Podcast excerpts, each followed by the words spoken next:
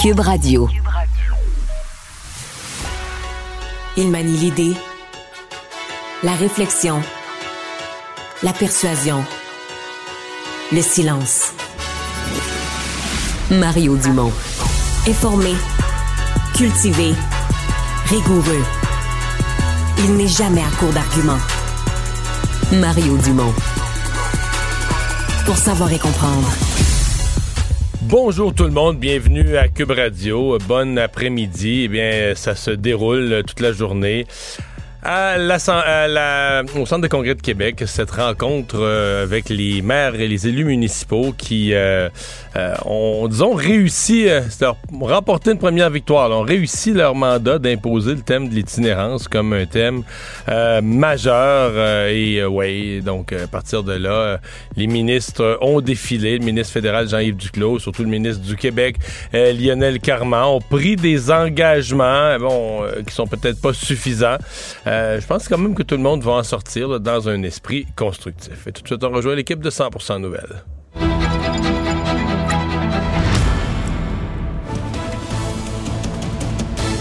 15h30, moment où on va joindre le collègue Mario Dumont dans les studios de Cube. Bonjour, Bonjour. Mario.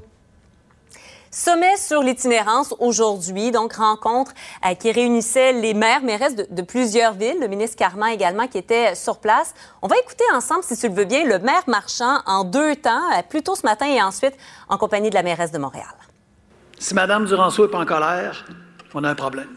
Si notre premier ministre n'est pas en colère, si M. Duclos, si M. Trudeau n'est pas en colère, il va y avoir beaucoup de colère dans cette pièce, on n'y arrivera pas. La colère dont, Bruno parle, elle est saine. Puis là, c'est comment on va de l'avant parce qu'on veut trouver des solutions.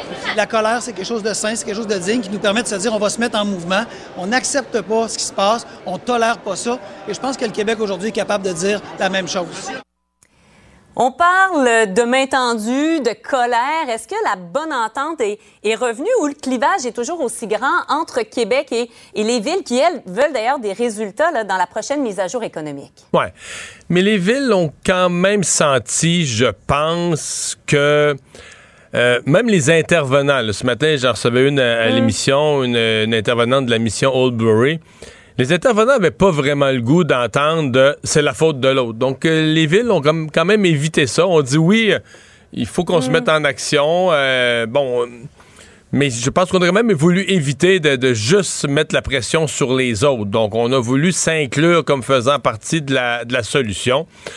On vient d'entendre le maire Marchand il, a grossi là, dans le dernier mois comme personnage politique. Là. Il, a pris de la, il a pris de la dimension, il a pris de l'ampleur comme personnage politique mm. au Québec.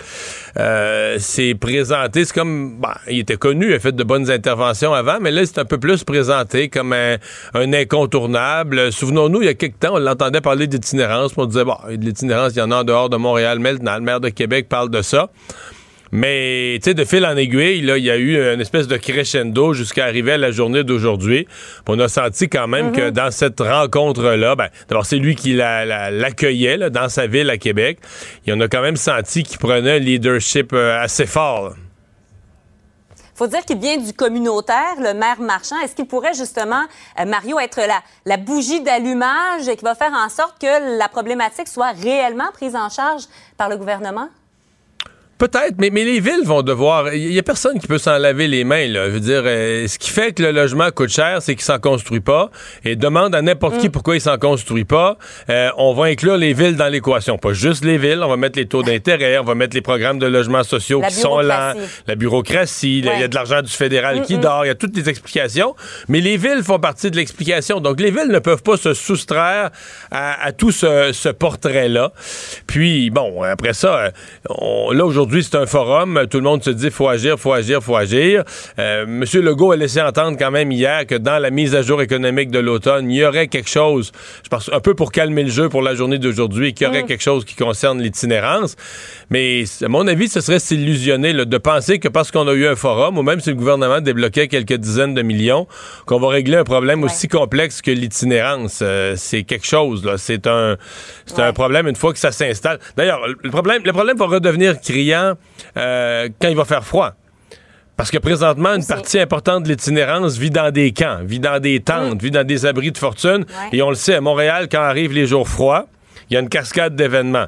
Les pompiers constatent que ces gens-là, qui ont froid ou qui veulent cuisiner, mais ils veulent plus cuisiner dehors, ils cuisinent dans leur tente, vont allumer des appareils à barbecue, des appareils avec des feux ou du propane, euh, dans des circonstances qui sont trop dangereuses. Et c'est les pompiers. Chaque fois, c'est comme ça. C'est les pompiers qui, ben qui, qui calent, comme on dit en sport, qui calent le time-out, qui disent on peut plus, c'est dangereux, on peut plus vivre avec ça, et qui forcent le démantèlement. Mais le jour où tu démantèles, ben là, tu te retrouves avec des gens qu'il faut loger. Ouais. Tu parlais euh, du premier ministre Legault. Il n'était pas comme tel euh, au, sommet. Il y a également la ministre euh, de, l'Habitation, France-Hélène Duranceau, qui n'était pas non plus sur place, alors qu'on sent qu'il y a une corrélaire entre à la fois la crise du logement et l'itinérance. Est-ce que c'est un faux pas que de ne pas s'être rendu à, ce sommet? Ben, le gouvernement avait délégué le, ministre Carman, c'est lui qui était mandaté. C'est une bonne question. Tu sais, des fois, quand tu veux. Euh, tu sais, des fois, quand tu veux convaincre, euh, ben, tu sais, t'en fais un peu plus que ce que les gens s'attendent. Est-ce que la présence de, mm. de deux, mettons, de, de Mme Duranceau puis un autre ministre, des ministres qui arrivent là en surprise, qui sont pas annoncés, et, bah, peut-être que ça aurait envoyé un message que le gouvernement euh, voulait, mais peut-être que le gouvernement non plus. Peut-être que le gouvernement les trouve achalants, les maires aussi. On voulait pas grossir leur événement, on voulait pas donner une importance démesurée à leur, à leur événement, parce que c'est comme si, fait un bout de temps qu'on en parle, que le, monde municipal va devenir pour le gouvernement, face à la faiblesse des partis d'opposition, que le, milieu municipal va devenir la véritable opposition. Sincèrement, cette semaine, Marianne, c'est la semaine de rentrée parlementaire. Si je te demandais mm. qui, a qui a bousculé le gouvernement, qui a forcé le gouvernement à s'ajuster, à agir entre... Euh, euh, les libéraux, Québec solidaire, le PQ ou le monde municipal, tu mm. t'hésiteras pas longtemps avant de répondre. Oui, oui. Clairement, elles ont imposé l'agenda, comme on dit. Parlons par ailleurs du boycottage de Meta. Bon, journée sans Meta, ça bat Elles sont pleins aujourd'hui. Notre bureau parlementaire qui nous apprend qu'au sein même de Québec solidaire sur cette question-là, euh, il y a de la dissidence. Émilie Lessard-Terrien, qui veut devenir co-porte-parole, euh, qui demande donc au parti de cesser ses publicités sur Facebook après la journée d'aujourd'hui. On sait qu'on a décrété une, une trêve aujourd'hui. Est-ce que ça a le potentiel de créer de la bisbille au sein même de Québec solidaire, cette question-là? Ben, moi, je pense qu'elle va gagner des appuis. Peut-être plus qu'on pense. on les voit, les militants de Québec solidaire, là. Des fois, même, on, s'en moque un peu parce qu'ils sont très idéologiques, ils croient à leurs affaires. Puis, des fois, on regarde ça, on dit, ça manque un peu de sens pratique, tellement ils sont convaincus, puis leurs principes. C'est impossible. Ce qu'on voit, les militants traditionnels qu'on voit dans leur, leur congrès de parti, c'est impossible que tout ce monde-là, aujourd'hui, sont assis chez eux puis trouve ça bien correct. J'ai pas essayé de me l'imaginer, là, c'est impossible.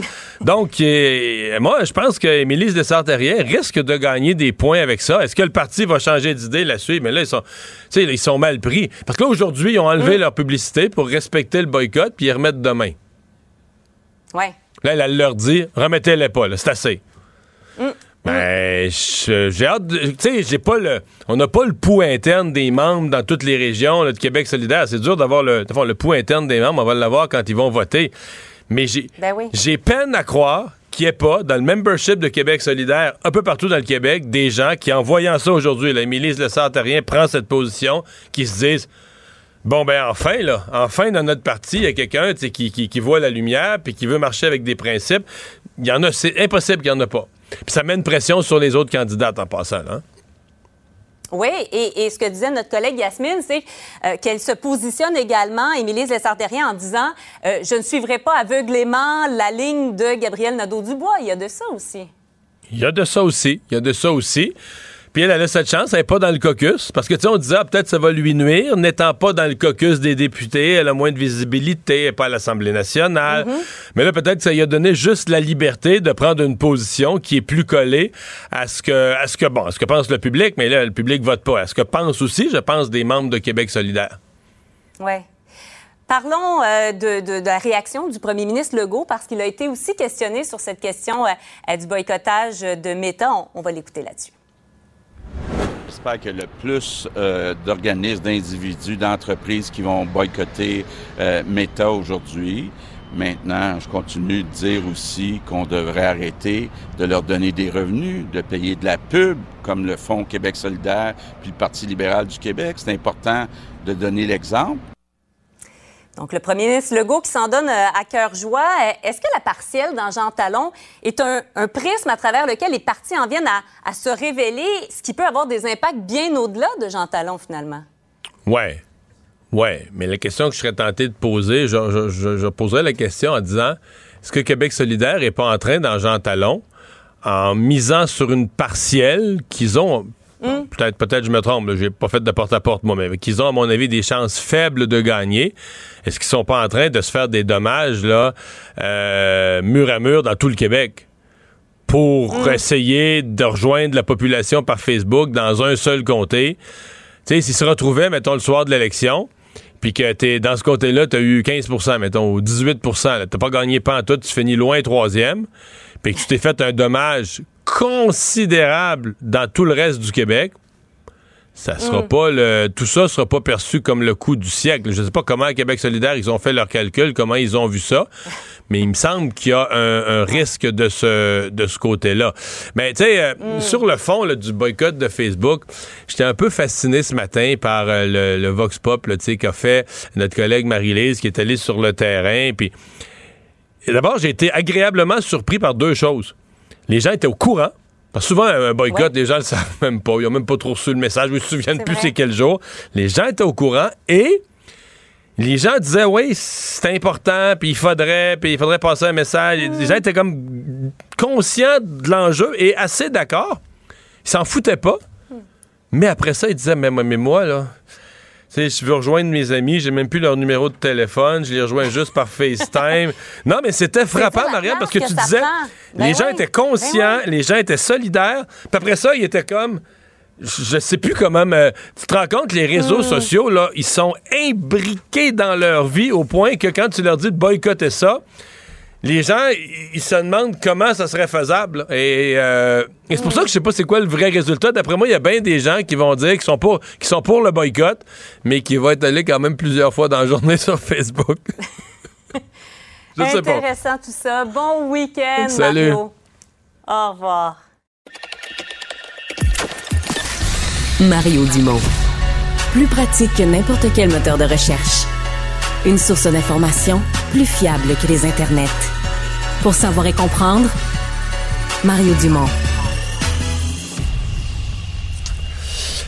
Bon, on parle de pénurie de logements. On va parler de gens qui en ont. Vous allez dire, on va être positif? Ben, oui et non. On parle de gens qui en ont un logement, mais dans certains cas, disons, euh, le fait d'être mal pris, on sait, on sait rafistoler un logement. Et on entend parler aujourd'hui de, locataires qui payent quand même, et c'est pas donné, qui payent quand même plusieurs centaines de dollars, euh, mais pour coucher dans, essentiellement, on dit un garage souterrain. Euh, qui a été transformé en maison. Euh, bon, on leur a fait une espèce de pièce là-dedans qui était à la fois la cuisine, la chambre à coucher et tout. Il n'y a pas toujours l'eau courante. Donc, on a essentiellement, on vit dans un garage, donc on a un toit. Est-ce que ça peut être... Puis, c'est pas gratuit, là. On paye paye, sérieusement. Mais est-ce que ça peut être qualifié d'un logement? En tout cas, la, question se pose. Euh, peut-être me dire c'est mieux que rien, c'est mieux que dormir dehors, mais quand même. Margaret euh, Van Noten est intervenante en droits sociaux au projet Jeunesse. Bonjour. Oui, bonjour. Ouais, on voit apparaître toutes sortes de rafistolages comme logement. Oui, oui, euh, on voit la, créativité euh, des propriétaires. Euh, des fois, c'est aussi les, locataires qui doivent aussi se débrouiller avec ce qui est disponible. Oui, hmm. absolument. Et donc, ça, c'est un phénomène que vous voyez apparaître, là, ces, ces garages souterrains où des gens habitent. Oui, on a vu des garages souterrains, on a vu des murs, des salons divisés, par exemple, en deux pièces pour que pour euh, donner deux chambres à coucher. Pour qu'un appartement, un quatre et demi, on loue le salon à deux personnes, on loue la cuisine, on met un, mur euh, un peu temporaire euh, pour pouvoir louer le, la cuisine. Alors, on peut louer à sept personnes un, un quatre et demi, quelque chose comme ça. Oui. Mhm. Qu'est-ce qu'on, est-ce qu'on appelle, par exemple, quand il n'y a pas, quand il a pas l'eau, est-ce qu'on appelle ça un logement? Et à partir de Qu'est-ce que la loi dit d'ailleurs là-dessus? Est-ce qu'on a le droit de louer un endroit où il n'y a pas les services de base? Euh, c'est contre le code de la ville, le code de salubrité. Et en effet, nous avons réussi euh, euh, parfois à faire évacuer les gens qui habitaient, qui paient un loyer pour des endroits sans chauffage, sans électricité, sans eau.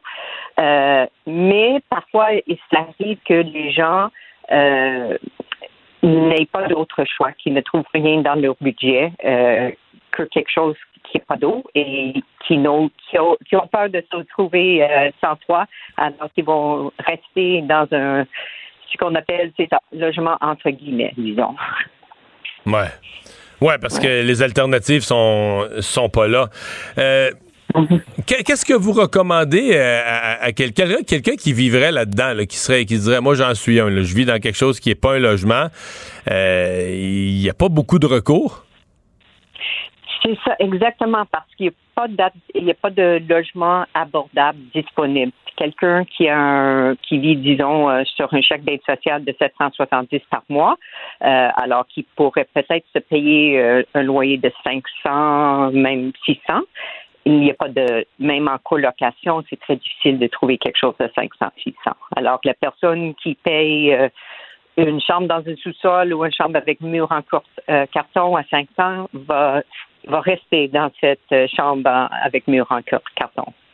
Et c'est difficile même pour la ville. des fois, les inspecteurs de la ville, ils peuvent se rendre compte qu'il y a des conditions qui ne sont pas en conformité avec le code, mais ils savent aussi très bien qu'il n'y a pas de logement disponible pour ces personnes-là qui qui ont de la difficulté à intégrer le marché avec l'historique de crédit, les références, euh, la vérification du revenu et tout ça. Ouais.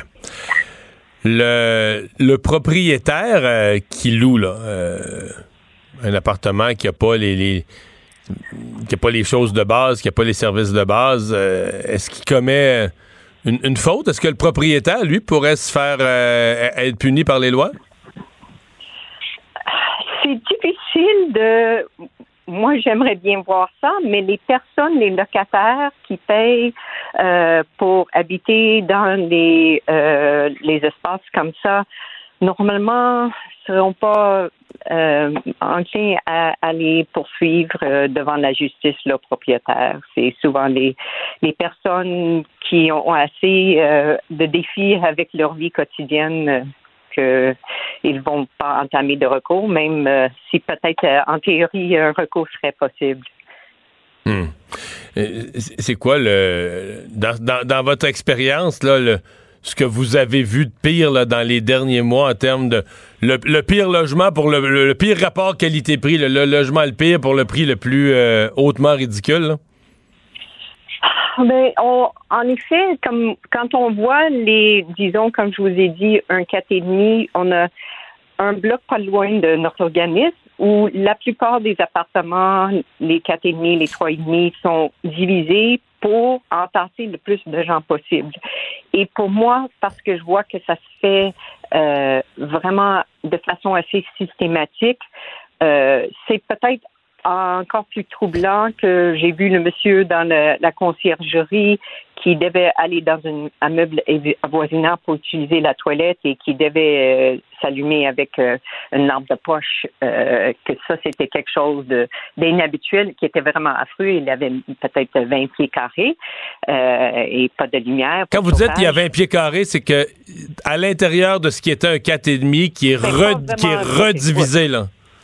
Ah, excuse-moi, c'était pas vraiment, c'était plus que 20 pieds carrés, mais ça, c'était, je vous parle de le, logement avec dans le sous-sol, pas de lumière, pas de d'eau Ça, c'était, euh, ça, c'était une situation unique, mais on voit les appartements où euh, les propriétaires voient qu'il y a un marché, en effet, pour les personnes qui ne peuvent payer plus que, disons, 600, 650 de loyer par mois et qui vont diviser euh, systématiquement et louer à la chambre.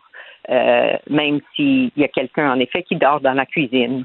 et il y a énormément de, de trafic et pas, ça ne conforme pas aux règles pour les maisons de chambre où on doit avoir un certain nombre de douches, euh, les gens doivent euh, pouvoir euh, installer un mini frigo, des choses comme ça.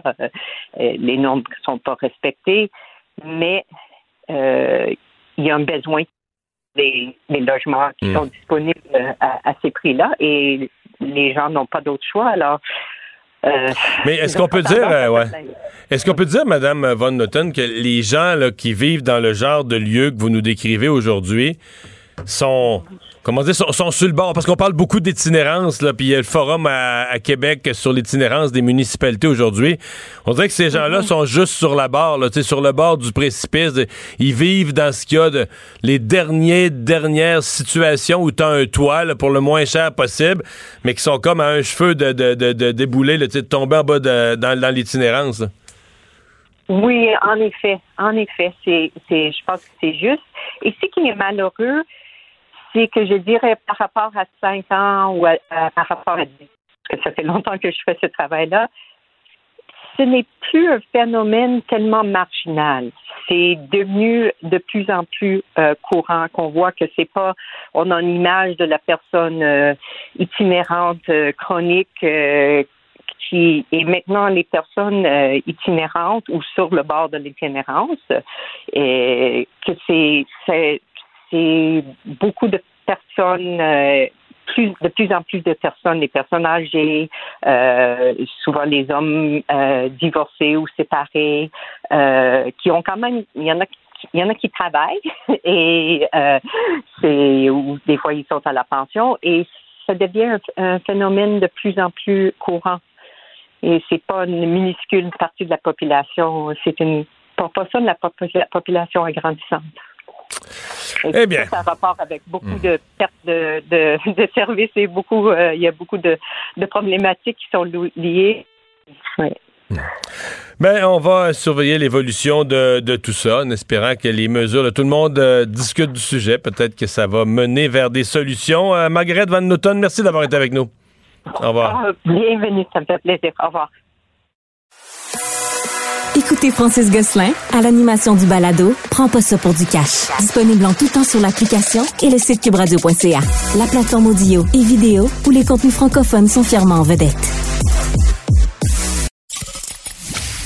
Il lance sa ligne au bon endroit pour obtenir l'information juste. Mario Dumont. Pour savoir et comprendre. Cube Radio. Francis Gosselin. Économiste. Tout ça, ils l'ont échappé. Consultant. C'est quand même pas une petite affaire. Auteur. C'est moins politiquement populaire.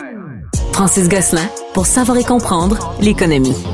Bonjour Francis. Salut Mario. Alors, comment tu évalues euh, les euh, résultats attendus de, la, diminution ou de l'abolition, je devrais dire, de la TPS sur... On ne sait pas encore si les provinces vont emboîter le pas, ça fait une grosse différence, là, mais est-ce que euh, tu penses que ça va relancer la construction d'enlever la TPS sur les matériaux et la main-d'œuvre dans le résidentiel? Je sais pas si ça va relancer Mario la construction. Je pense que ça, c'est un pas dans la bonne direction. Puis comme on le sait, là, souvent dans, dans ces, surtout dans les grands projets. Là, puis j'écoutais euh, Michel Parent de Logisco, là, une grosse business de Québec, euh, qui disait, tu sais, ça se joue des fois à 1-2% de savoir si on fait le projet ou si on le si, on le fait pas. Tu sais, donc là. Parce que quand on le fait pas, c'est parce qu'on se dit, on rentrera pas dans notre argent. Là. Ouais, ou, c'est trop risqué. Ou on sait pas si on va rentrer dans notre argent. Tu sais, parce que dans n'importe quel projet, tu sais, tu refais ta cuisine, là, ça va te coûter 20 000 25 000, 30 000, puis il y a toujours de l'incertain. Fait imagine, tu lances un projet de 2 millions, de 20 millions, de 100 millions pour faire euh, tout plein d'unités, Mario. Ben, tu sais, s'il y a des surplus, un dépassement de coût de 5 ben, tu sais, le projet, il passe de rentable à pas rentable. Donc, évidemment, si on enlève des éléments comme la TPS, ben, ça rend plus probable que le projet, il va l'être. Et donc, ça fait plus probable que le chantier se, se, lance. Après, comme je l'ai dit, c'est pas un game changer Complet. Là. Ça, ça touche certains intrants. ça va avoir un impact quand même. Puis là, comme plusieurs médias le soulignent, plusieurs commentateurs, la question c'est est-ce que certaines provinces, le Québec évidemment, vont emboîter le pas. Mais c'est parce que ce qui est un peu unique, c'est habituellement, dans 99% des cas, une mesure aussi majeure aurait fait l'objet de consultation. Le ministre, le ministre fédéral des Finances aurait convoqué les ministres des provinces des mm. Finances pour dire, regarde, je m'apprête à faire ceci au niveau fiscal. Pouvez-vous regarder dans vos budgets? Si on pouvait le faire tous ensemble, ce serait l'idéal. Mais là, ça s'est fait dans un geste un peu en panique. Ça veut pas dire qu'il est pas bon le geste, mais un peu en panique à Ottawa.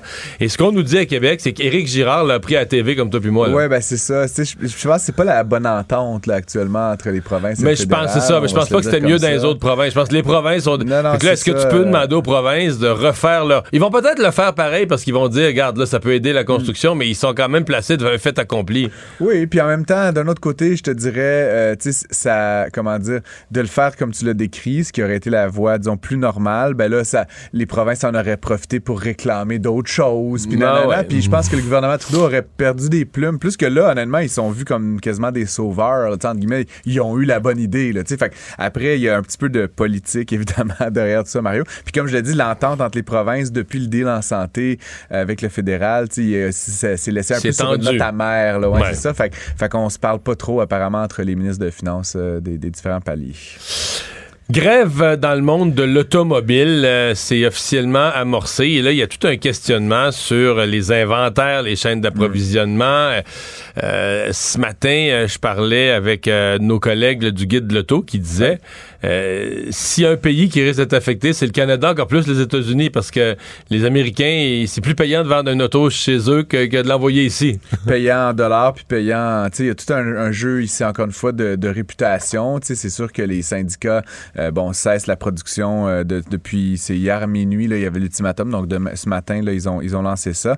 puis c'est sûr que, donc, tu sais, au début, on peut être solidaire des, des travailleurs, mais éventuellement, si ça amène à des ruptures d'approvisionnement, des prix plus élevé, ben, il y a toujours un enjeu, comme tu sais, dans les grèves d'opinion publique. Puis je pense pas qu'ils s'en foutent, mais le syndicat des, travailleurs de l'automobile de Détroit euh, souhaite peut-être probablement plus gagner la faveur publique euh, américaine que canadienne. Puis effectivement, comme tu dis, il y a un enjeu économique, c'est plus payant de vendre des voitures là-bas. Donc on risque de, subir plus ça. Je voulais juste revenir un petit peu, Mario, parce que c'est assez particulier. La première chose qu'il faut savoir, c'est que c'est euh, un syndicat, mais qui représente les travailleurs de trois fabricants automobiles. Mais les trois américaines. Oui, mais, ce qui est particulier, c'est que ce que je lisais plus tôt cette semaine, il y a eu des offres qui ont été faites par les manufacturiers, mais chaque manufacturier négocie séparément avec le, avec le syndicat. Tu comprends? Fait euh, je, sais que, par exemple, GM sont arrivés avec une offre à 18 T'as une unité syndicale, mais t'as pas de, groupe patronal uni. Non, c'est ça qui est particulier. Ça, c'est rare, hein? Ouais, c'est assez rare. Tu sais, d'habitude, je sais pas, les, les, syndicats de l'État, là, tu sais, finalement, t'as deux parties, là, qui, qui se mettent un peu d'accord. Fait que là, les offres qui rentrent des euh, fabricants automobiles sont pas les mêmes. fait que là, est-ce que les travailleurs de Chrysler vont accepter de, une augmentation moindre que ceux de Ford ou de GM? Tu sais, c'est assez bizarre. L'autre affaire que je voulais mettre un peu en contexte, Mario, c'est que euh, le syndicat, selon ce que j'ai compris, a à peu près 800 millions de réserves. C'est quand même un bon pot euh, d'argent. Pour payer un fonds de grève. Pour payer un fonds de grève, mais ça coûte autour de 70 millions euh, par semaine de salaire, tout ça. Fait qu'ils en ont pour 10, 11 semaines en arrêt complet. Et là, la stratégie, puis tu sais, c'est des gens quand même smart là, à ce niveau-là, c'est qu'ils font pas la grève complète. Ils arrêtent, par exemple, une usine de fabrication de transmission. fait que là, ça fait en sorte que, le, mettons, GM, il reçoit plus ses transmissions, il peut plus finaliser les, camions, par exemple. Donc, il fait quoi? Ben, les travailleurs dans les autres usines, il les met en lockout, mais là, il est obligé de payer. Tu comprends? c'est une situation qui est un peu, euh, tu sais, une genre de stratégie là, un peu particulière. Mais les demandes euh, syndicales, je, les voyais, sont considérables. Ils demandent 36% sur 4 ans, 9% par année sur 4 ans. en fait, il y avait un 20% au début, puis après, comme un 5% par année pendant Mais moi, j'ai vu que ça donnait 36 sur 4 ans. c'est beaucoup, non? C'est énorme. Puis, euh, c'est énorme. Faut, revenir derrière, Mario. tu sais, les, les pendant, pendant longtemps, évidemment, les États-Unis étaient seuls souverains sur leur territoire. Puis, c'est dans les années 70-80, quand vraiment l'invasion asiatique a commencé à, prendre le dessus du marché, qui arrivait avec des conditions de travail puis des, des productivités qui avaient comme rien à voir. Ça a obligé les grands constructeurs américains à se poser de, de sérieuses questions. les syndicats à l'époque étaient très forts et donc ils étaient déjà, entre guillemets, beaucoup plus payés que les contreparties, ce qui fait en sorte que les Honda, les Toyota, etc. ont pu prendre des grandes parts de marché. Et eh bien, euh, en 2008, quand GM était en faillite, là, puis euh, il y a eu plein, plein de trucs autour de ça, euh, il y a eu un bail-out, là, et tout ça, les, syndicats ont accepté une diminution des conditions d'emploi, des baisses de salaire, moins de sécurité. Pour sauver les pour industries. sauver les jobs, carrément. Les business étaient carrément en faillite. et donc là, ce qui est particulier, c'est que la situation est inversée. L'année dernière, les trois ensemble ont fait quelque chose comme 10 milliards de dollars de profit. Donc là, les syndicats, ils, voient ça du coin de l'œil, puis ils se disent on en veut une partie. Euh, et donc, éventuellement, euh, tu peux bien t'imaginer qu'il va y avoir comme une espèce de chicane entre, les deux parties parce que les manufacturiers, eux, veulent réinvestir cet argent-là dans la transition vers les véhicules électriques. Donc, ils disent on a besoin, c'est pas de l'argent euh, qu'on va juste verser en dividendes là, aux actionnaires, on va le réinvestir dans les produits du futur. Puis là, en tout cas, ça, va être intéressant. J'espère juste que ce sera pas trop long, Mario, parce que, tu sais, on parle d'inflation, on parle de construction. les usines dont on parle, c'est principalement des usines qui fabriquent des camions. fait que c'est bon, il y a des particuliers là, qui conduisent des pick-up, mais c'est aussi beaucoup un intrant important dans le domaine de la construction, du transport de marchandises, etc. Donc, éventuellement, si ça venait qu'à se perdurer, ça pourrait augmenter carrément les prix des camions de jusqu'à 10% je disais à quelque part. Et donc, ça, éventuellement, ça se traduira par des coûts additionnels puis hmm. des nouveaux Parce problèmes. Que... Tout le monde a l'air à se préparer. Remarque, des fois, c'est trompeur. Des fois, les négociations, ça hmm. s'accélère.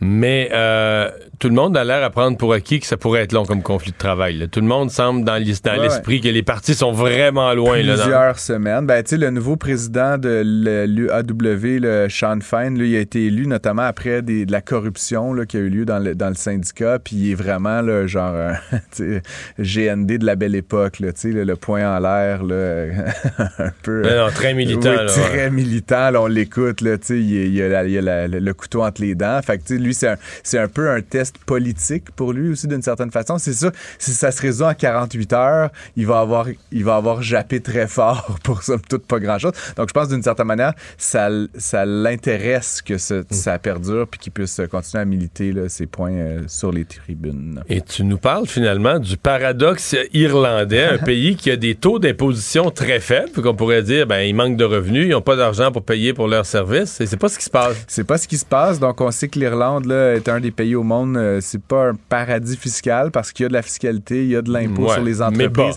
mais, très bas. Ce qui fait qu'il y a plusieurs sociétés. on a quelques euh, Québécois qui sont installés là. Luc, Plamondon, on en a qu'un. Oui, oui, oui. Mais puis, tu sais, Google, Apple, euh, Starbucks, tu sais, ont leur siège européen en, Irlande.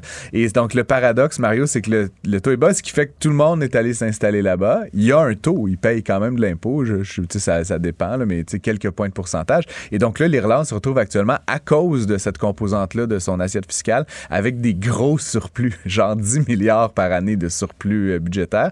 Et donc là, il y a un article dans le New York Times notamment, mais ils savent pas quoi faire avec. ce qui est comme un heureux problème, si tu veux. Mais là, évidemment, tous les groupes sociaux euh, se, manifestent. Est-ce qu'on doit se faire un petit, euh, un petit pot of gold? Est-ce qu'on doit investir dans un métro? Est-ce qu'on doit faire de la transition énergétique, etc.? et c'est comme je dis, un paradoxe parce qu'éventuellement, ça montre que si tu as une stratégie fiscale euh, cohérente, notamment envers les entreprises, éventuellement, tu peux te retrouver gagnant. Alors que beaucoup d'autres pays, euh, beaucoup d'autres euh, décideurs politiques, ce qu'ils font, ben, c'est qu'ils augmentent les taxes, ils augmentent les taxes en se disant je vais en capturer davantage, mais ce faisant, éventuellement, ils, font fuir peut-être certains capitaux. Donc, c'est toujours un jeu un peu du, du, prisonnier, si tu veux, dans, hmm. tout ça. Donc, mais c'est Bernard Landry qui le mettait pas toujours en application. En fait, qui le mettait pas souvent en application, mais qui disait toujours trop d'impôts tue l'impôt. non, mais c'est vrai. Euh, tu mets des taux d'imposition trop élevés. Il y a un point des rendements négatifs. C'est-à-dire qu'il y a tellement de gens qui, d'activités économiques qui aura plus lieu, de gens qui vont fuir le pays. Euh, je veux dire, euh, tu montes les taux d'imposition, puis finalement, tu as moins de revenus à la fin de ah, l'année. Puis, même dans le cas des particuliers, Mario, il y a des études nombreuses là-dessus qui montrent que trop d'impôts, ça amène à l'évasion fiscale beaucoup plus agressive parce que le, potentiel de gain est plus important. Donc, éventuellement, oui, il y a comme une espèce de forme en, U de, des gains de l'impôt. Bref, intéressant exemple en Irlande. Merci, Francis. Bonne fin de semaine. Bonne fin de semaine. C'est troublant, là, c'est écœurant. Rien, nada, niet. Tu, tu, vis sur quelle planète? On pourra peut-être pousser la réflexion, réflexion plus loin. On en fait un grand plat avec pas grand-chose. Il, se, il se retrouve à enfoncer, il se retrouve à enfoncer des portes ouvertes. Cube Radio. L'actualité dans sa meilleure expression. La nouvelle expliquée d'une autre façon. Des analyses, des débats, des commentaires. C'est ça qu'il manque tellement en matière de journalisme. Savoir et comprendre. Cube Radio. Une radio pas comme les autres. L'exercice lui-même Mario Dumont. va faire sortir plus de vérité sur ce qui s'est véritablement passé à ce moment-là. Gérez donc ça, s'il vous plaît. Isabelle Maréchal. C'est parce qu'à un moment donné, si on paye pas tout de suite, on va payer tout à l'heure. La rencontre, Maréchal Dumont. Bonjour Isabelle. Bonjour Mario. Alors tu veux me parler de ce grand sommet sur l'itinérance qui a eu lieu aujourd'hui à la demande des villes, des municipalités euh, qui, ont, qui ont réussi à imposer leur thème. Là. Oui, exactement. Il y avait vraiment eu une, euh, un effort concerté pour que, que tout le monde aille dans, que la discussion prenne la, même tangente. Encore aujourd'hui, au sommet sur l'itinérance à Québec, ça a été le cas. On a entendu les maires montrer qu'ils étaient en colère. Fallait qu'ils ils encourageaient tout le monde à, à nourrir cette colère. Et, et c'est une façon de dire personne ne devrait tolérer ce qui se passe en ce moment avec la crise de l'itinérance. Moi, sincèrement, Mario, ça me fait un petit peu rire de voir que soudainement, on se rend compte qu'il y a une crise de l'itinérance. Ça vient pas de popper, là, la crise de l'itinérance. Moi, ça fait 20, 25 ans, je pense que j'arpente les ruelles de Montréal, puis que je couvre la nuit des sans-abri, puis que je parle d'itinérance, que je parle de pauvreté, de, d'insécurité alimentaire silence radio, tu sais, ouais, ça intéressait jamais personne. Puis là, il y a une, il y a une aggravation. Ben oui, il y a une aggravation Mais deuxièmement, je pense aussi, je pense aussi, mais je pense qu'il y a aussi le fait que euh, au niveau des maires, je parle de ce qui a eu lieu aujourd'hui le fait qu'il y ait de. parce, parce que ça, la facture. Mais ça, ça, c'était juste le maire de Montréal ou la mairesse de Montréal. Mais là, dans toutes les régions du Québec, des campements à Granby, des itinérants à Saint-Jean-sur-Richelieu, des campements à Saint-Jérôme, à Rimouski. Ouais. Là, tout à coup, tout le monde veut euh, aborder le sujet. Là, mais c'est parce qu'avant, c'était la grosse ville. on disait, c'est Montréal, c'est le problème de Montréal. Mais c'était vu comme un phénomène de ville. Voilà, puis on disait, puis on aime bien faire du Montréal bashing, fait qu'on disait, bah, c'est les maires de Montréal qui sont pas capables de gérer leurs affaires, puis toute la misère se rend là, puis nous, ben, tant que les maires des, autres municipalités n'étaient pas affectées par ça d'un point de vue financier et social, socio-économique, ben dans le fond, il n'y avait pas ce dossier-là à gérer. Mais là, maintenant, c'est partout. L'itinérance en région, elle est partout et pas depuis il y a deux semaines. Ça fait plusieurs mois, plusieurs années qu'on s'en s'est couvé. On s'en est déjà parlé. Aujourd'hui, il y avait donc ce sommet-là, puis je voulais te faire entendre quand même le, fameux ministre euh, Lionel Carman qui essaye de faire ce qu'il peut. On va avoir une clip. Les personnes qui se retrouvent dans cette situation sont souvent plus proches de nous qu'on le pense. L'ami d'un ami, un cousin qui n'a pas eu de chance, un ancien collègue de travail. On a le devoir d'agir. Et si on agit tous ensemble, si on unit nos forces, je suis convaincu, extrêmement convaincu qu'on peut renverser la tendance et réduire l'itinérance dans toutes les régions du Québec. je trouvais que c'était un beau message, tu comprends, mais en même temps, Bon, lui, il semble convaincu. Évidemment, il est optimiste, puis tout le monde y est tombé dessus depuis une semaine pour lui dire ah, Qu'est-ce que tu fais? Le ministre des, Services sociaux, il faut plus d'argent. Il a donné 15 millions et demi pour euh, encourager des refuges. Il l'a dit lui-même. Il, dit Je sais que c'est un bandage. C'est ça. Là. Il s'était fait un peu snapper là-dessus, puis il a dit Non, je le sais que ça, c'est pour mettre un toit sur la tête, au-dessus de la tête des gens cet hiver. Les gens qui vivent dans des campements. Mais il répondait, je pense, à la, mairesse de, Montréal, euh, euh, Valérie Plante, qui disait que c'est juste un plaster, un bandage, mais que ça. Mais, il reconnaît ça. Ben oui, puis il a dit, je sais. Mais bon. Et, là où, euh, où les maires ont raison, c'est quand ils disent, euh, après, bon, je pense qu'il faut quand même euh, calmer cette colère. Il faut dépasser le stade de la colère parce qu'il faut, il faut être dans l'action. Et c'est pas, c'est pas que Lionel Carman qui va régler les choses. comme par exemple la ministre du Logement, sincèrement, qui était absente de ce sommet-là. Je comprends les affaires de c'est ton ministère, puis ça, c'est le ministre du, du, des services sociaux qui doit parler de ça parce que l'itinérance, c'est dans mettons, les services mettons sociaux. Que c'était pas prévu qu'elle soit là jusqu'à hier, puis que ce matin, elle leur fait une surprise, puis elle se présente. Ça aurait été bien accueilli. Écoute, elle aurait... compté des points. Ça aurait été vu comme, wow, là, elle a changé son agenda, elle a mis ça en priorité. Il me semble que ça aurait été bien accueilli. Moi, je la regarde aller depuis un petit moment. Je pense qu'elle manque de sens politique. Alors après, on peut te dire. Elle serait pas la première qui vient du monde des affaires et qui manque, qui manque un peu de sens politique. Écoute, j'entends des entrevues qu'elle donne. C'est lunaire. Lunaire. Je sais pas si tu l'as eu en entrevue, mais c'est lunaire. L'art de ne pas répondre aux questions, mais que ça se voit. Tu sais, des fois, tu fais semblant de répondre. Là, elle, tu vois qu'elle répond carrément pas. Ça en est malaisant. Et, et quand elle, se fait demander, par exemple, vous savez que vous avez la réputation d'être du bord des propriétaires, ça fait bizarre un peu pour une ministre du Logement, une ministre de l'Habitation qui doit euh, considérer tous les acteurs. Et euh, puis, euh, Par contre, il y en a eu 16 avant elle qui étaient anti-propriétaires. Tout à fait. Puis, puis moi, tu sais ce que ça nous dit, Mario? Ça nous dit que les méchants sont pas tous du côté des propriétaires. Moi, j'entends toutes sortes de choses depuis. Puis là, évidemment, l'opposition se fait ses, fait ses choux gras avec ça.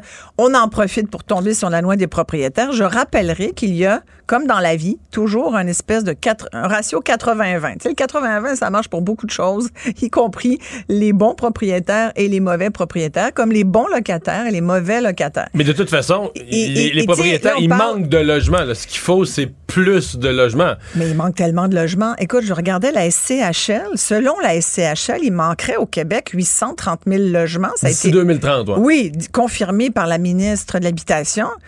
Mais 2030, c'est dans pas longtemps. Donc, il faudra, ben, faisons des chiffres Il faudra construire 100 000 par année, puis présentement, on est plus à 30.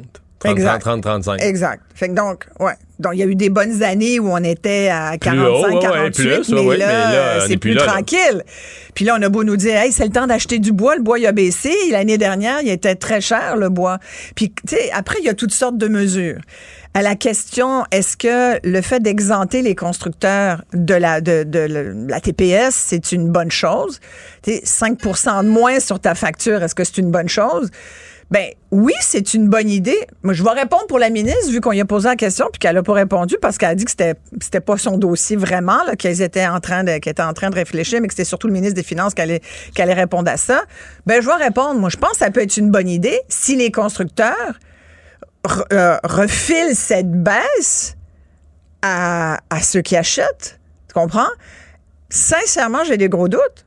Toi, tu as un rabais. Mais dans ce cas-ci, il n'achète pas. C'est, il loue. Parce que c'est du locatif C'est de la location long terme. Oui. Ben, mais là, maintenant, c'est la tendance qu'on voit, entre autres à Montréal. C'est-à-dire que c'est des constructeurs qui construisent des tours à condos pour la location long terme parce qu'ils se sont rendus compte que c'était quasiment plus payant de louer à long terme, d'avoir des locataires, puis une, gestion de locataires que de, que de le céder, que de les, les vendre.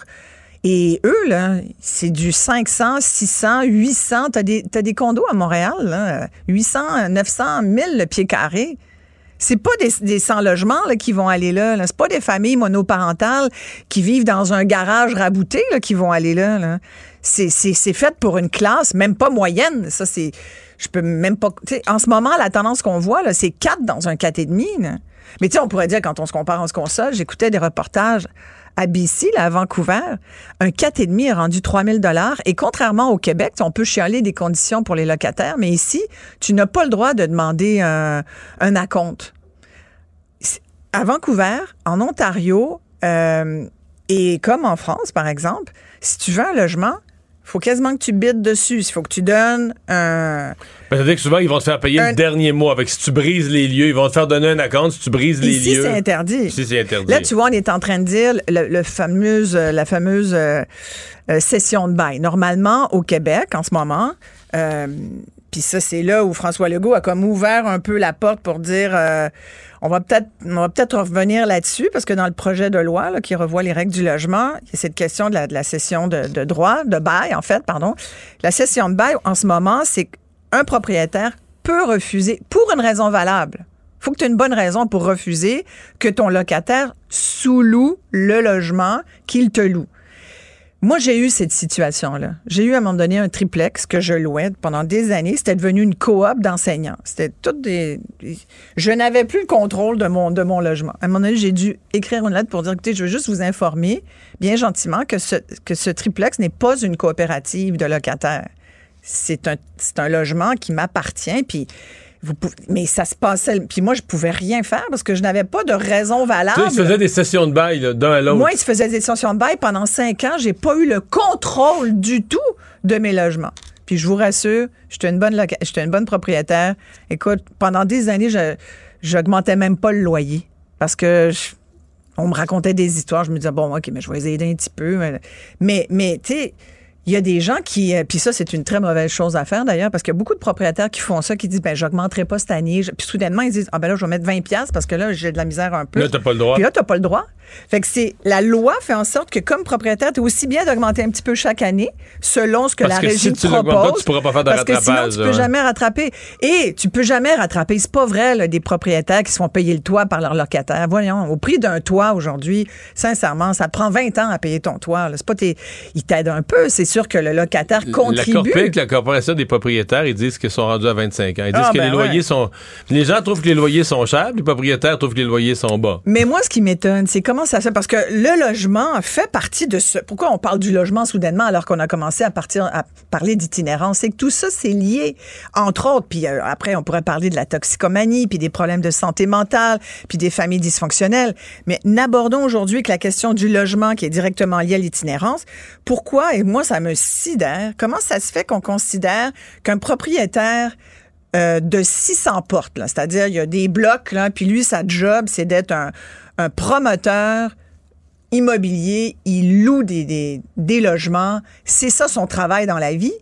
On le compare à un petit propriétaire qui a un duplex ou un triplex, souvent qu'il l'habite, dont c'est la retraite, qu'il l'a payé à la sueur de son front, mais pour qui c'est pas une business. C'est les mêmes règles. Puis c'est la même, tu sais, c'est le même pointage de doigt. C'est ça qui marche pas. Fait que là, on va mettre, on va mettre des règles. Puis moi, je pense qu'on devrait beaucoup plus encadrer la compagnie immobilière. Bien plus, parce que là, tu sais, c'est pas le petit propriétaire de duplex qui va rabouter son garage pour mettre 4-5 personnes dedans, pas d'eau, pas d'électricité, comme on entend en ce moment, que j'en reviens juste pas, ces histoires-là à Montréal en 2023 c'est bien plus. Il faut toujours bien que tu aies un, un, garage souterrain pour être capable de faire ça. C'est dans un immeuble. T'sais. Fait que allons beaucoup plus réglementer. Puis à Montréal, 60, plus de 60 ce sont des corporations immobilières. Fait qu'on en met beaucoup, je trouve. On tape beaucoup sur la tête du petit propriétaire qui essaye d'arriver et qui, en ce moment, avec les taux d'intérêt, je le rappelle, est en train de peut-être ouais. perdre sa propriété. Tu sais, des fois, il y a des gens, là, ils n'ont pas de régime de retraite à prestations déterminées jusqu'à temps qu'ils meurent. La seule affaire qu'ils ont été capables de se payer dans la vie, c'est leur petit duplex. T'sais, ils habitent en haut, ils ont un locataire en bas, puis c'est ça la vie. Puis s'ils perdent ceux, ça, ceux c'est les étirés, prochains ah, à être dans la rue, je te le dis, Mario. Ceux qui se sont étirés le coup Oui. avec des taux d'intérêt bas il y a une couple d'années pour acheter un duplex ou un triplex là, vont trouver le renouvellement Ça d'hypothèque va être assez terrible. On n'a pas vu encore l'impact de ça. J'en profite pour dire à tout le monde, c'est une bonne idée de ne pas aller sur votre Facebook, votre Instagram. Moi, par solidarité quand même, je boycotte. Je ne suis pas allée aujourd'hui et je ne meurs pas. Moi non plus. Bon, voilà. Merci Isabelle. Tu vois, on peut vivre ça. Et bonne fin de semaine. Bonne fin de semaine. Mario Dumont. Sous ses airs sérieux, se cache un gars qui ne se prend pas au sérieux. Alors, C'était à minuit, cet ultimatum euh, dans le secteur de l'automobile aux États-Unis, à Détroit. Et euh, donc, il n'y a pas eu à entendre comme il fallait s'y attendre. Donc, c'est grève aujourd'hui. Début d'une sorte, une espèce de grève tournante. C'est pas tout le monde en même temps, mais ça va forcer l'arrêt de la plupart des usines des trois grands Américains, là, GM, Ford et ce qu'on appelait, appelait Chrysler, qui est maintenant Stellantis quel impact ça va avoir pour les véhicules, quel impact ça va avoir potentiellement pour les véhicules les plus rares, les véhicules électriques, où déjà il y a de l'attente euh, dans bien des cas là, pour euh, avoir le véhicule qu'on commande. Daniel Breton est président directeur général chez Mobilité électrique Canada. Monsieur Breton, bonjour. Est-ce que vous craignez l'impact? Oh, on n'a pas le son. On n'entend pas Monsieur Breton. Je vois qu'on essaie de corriger ça. Euh, je vois qu'on est en train d'essayer de corriger ça. Euh, je le vois répondre sur notre, notre, notre vidéo, mais on n'entend pas le son de sa voix. Bon, on qu'on est en train de corriger la situation. Euh, oui, c'est des demandes salariales quand même considérables. C'est ce qui fait penser que, à des gens que la, la, la, la grève pourrait être longue. On demande du côté syndical euh, de l'ordre de grandeur, ça arrive à peu près à 36% sur quatre ans. Euh, c'est quand même considérable. Euh, les offres euh, ne semblent pas être sur le bord de, de, de rencontrer ça. Donc, on craint vraiment là, que ça soit un conflit qui puisse durer euh, des semaines. Est-ce qu'on a la communication avec M. Breton? Oui. M. Breton, bonjour. Bon. Bonjour. Euh, est-ce que vous craignez, parce que dans l'auto électrique, les gens ont déjà l'impression que l'approvisionnement, des fois, euh, c'est insuffisant, la demande est forte, c'est long à voir son véhicule. Est-ce que ça pourrait empirer? Pour le moment, on n'en est pas là parce que les usines euh, où lesquelles il va y avoir des grèves, ce sont pour la majorité pas des usines de fabrication de véhicules électriques. On parle de, camionnettes, de camions de livraison. Puis le syndicat a dit on va faire ça de façon stratégique pour pas que ce soit des usines de véhicules trop populaire. Donc, euh, tu sais, euh, un, véhicule de livraison, là, on n'est pas du tout dans les des Ford 150. Euh, cela dit, il va falloir voir si cette grève-là va durer quelques jours ou quelques semaines. mais une des choses qui doit être dite, c'est que les syndicats craignent que les investissements qui vont être faits dans la transition vers le véhicule électrique va avoir un impact sur les emplois dans l'assemblage parce qu'assembler un véhicule électrique, un véhicule électrique a moins de composantes, par exemple les transmissions, les moteurs, qu'un véhicule à essence. Donc, c'est sûr que ça pourrait avoir un impact à terme. Donc, c'est certain qu'ils en parlent parce qu'ils disent, nous, on veut s'assurer d'avoir des bons salaires, des bons fonds de pension, parce qu'on craint de devoir perdre des emplois d'ici 5, 10, 15 ans. OK, donc c'est moins, euh, ça requiert moins de main-d'œuvre, euh, le montage d'une chaîne de véhicules électriques que de véhicules traditionnels. Exactement. Et, euh, et, ça, écoutez, euh, les syndicats en parlent depuis 15 ans. Moi, ça fait 15 ans que j'entends parler de ça par les syndicats. Et puis moi, j'étais allé faire une présentation chez Unifor, dans le fond, le, pendant canadien du syndicat d'automobile américain. Et eux, ils disaient, ben nous, on pense qu'on pourrait perdre des jobs. Je leur ai dit, ben il va y avoir potentiellement moins d'emplois dans les composantes de véhicules électriques, moins l'assemblage, mais il n'y a pas de transmission, pas de système d'échappement. Donc, c'est sûr qu'il y a des composantes qui n'existeront plus. Une fois cela dit, je leur ai dit, ben, dans tout ce qui s'appelle assemblage des batteries, fabrication de batteries, secteur minier, secteur des infrastructures, le réseau d'électricité, il va y avoir des emplois là-dedans. Ce sont aussi de vos membres. Donc, ça va être peut-être un déplacement d'un type d'emploi vers un autre type d'emploi. Mais évidemment, les gens qui travaillent dans l'assemblage, dans des usines d'assemblage de voitures, eux, ne veulent pas perdre leur emploi. Écoutez, quand j'étais étudiant, j'ai travaillé chez GM à Sainte-Thérèse. Euh, si on regarde depuis 20 ans la quantité d'usines qui ont fermé au Canada et aux États-Unis, il y a une tendance lourde, on s'entend. Ouais. Est-ce que d'abord, euh, on en est où avec les véhicules électriques? Parce que je me souviens, il y a peut-être un an, pareille date, un an, un an et demi, on parlait de délai d'attente. Même certains, je me souviens, je pense c'est Volkswagen qui prenait même plus les commandes. Ils disaient on est rendu à un an et demi, puis plus longtemps que ça, ça tourne au ridicule. On n'est même plus sûr que ça va être le même modèle. Est-ce qu'on est toujours dans ce genre de délai d'attente-là ou l'offre s'est rapprochée un peu de la demande? Ça dépend énormément des constructeurs. Donc, euh, si on va chez Toyota, le temps d'attente est extrêmement long. Là. Souvent, c'est un an, deux ans, même trois ans. Euh, il y a des constructeurs comme Ford où les délais d'attente sont plus courts. GM, c'est plus d'un an pour la plupart des modèles. Tesla, à peu près pas de délai d'attente. Polestar, à peu près pas de délai d'attente. Donc, les, Coréens, c'est un an, deux ans pour les modèles les plus populaires. Donc, c'est extrêmement variable d'un constructeur à l'autre. Mm-hmm. Mais il y a encore certains modèles. Euh, je, suppose que c'est les modèles plus bon marché, ceux pour lesquels la, subvention euh, s'applique à, plein euh, fédéral. Les subventions, le fédéral comme à Québec, je suppose que c'est ceux-là qui sont pour lesquels il y a plus d'attentes? Pas nécessairement. Je vous dirais que c'est surtout les modèles que les gens apprécient le plus. Euh, une Hyundai Ioniq 5, c'est un véhicule que les gens apprécient beaucoup, mais pour ça, il y a au plus d'un an d'attente sans problème. Toyota RAV4, euh, RAV4 euh, Prime, euh, ça, c'est deux ans d'attente. C'est un modèle très populaire. C'est pas parce qu'il est moins cher. C'est juste que les gens veulent. Ils apprécient le format. puis la, production ne suit pas. Puis ça, c'est une chaîne d'approvisionnement. Toyota a commencé à faire des hybrides en 1997. Moi, je suis stupéfait de voir que 26 ans plus tard, Toyota n'a pas développé une chaîne d'approvisionnement de batteries à l'interne et sont toujours en train d'attendre après le fournisseur extérieur. Ça, pour moi, c'est un manque de vision extrêmement extrêmement incroyable. Vous avez parlé des changements dans la, production que craignent les syndicats. Euh, puis vous dites, quand j'en ai rencontré du syndicat canadien, vous nous dites, je leur ai répondu, mais il va y avoir d'autres emplois, par exemple, dans les, la production des batteries. Euh, on est là-dedans, là, au Québec, au Canada. On nous dit qu'à fin septembre, là, il va y avoir un show politique et économique énorme. Monsieur Legault et Monsieur Trudeau, ensemble, vont annoncer le plus gros investissement industriel de l'histoire du Québec. Euh, McMasterville, Saint-Basile, Saint-Jean-sur-le-Grand, sur la rive sud de Montréal, Nordvolt, donc dans des cellules de, batterie. Est-ce que vous, vous, est-ce que le Québec fait la bonne affaire? Est-ce que vous, euh, comme, expert de ça, est-ce que vous vous réjouissez? Parce que là, le directeur parlementaire du budget dit oui, on met quand même un peu l'argent des contribuables à risque. À chaque fois, on subventionne largement ça. On va-tu rentrer dans notre argent un jour? Est-ce que vous, vous, vous vous inquiétez de ça ou vous vous enthousiasmez de voir ces investissements-là? Écoutez, moi, je m'enthousiasme de ces investissements-là. Je vais vous donner un exemple. Euh, il y a 10 ans, j'étais au gouvernement, 99% des investissements dans le secteur automobile allaient en Ontario. Là, maintenant, il y a une partie significative qui vient au Québec. Oui, c'est de l'argent des contribuables, mais contrairement à ce que le directeur parlementaire du budget, parce que lui, il a juste fait le calcul en silo de dire c'est juste pour les emplois directs. Les emplois directs, ça va créer des emplois.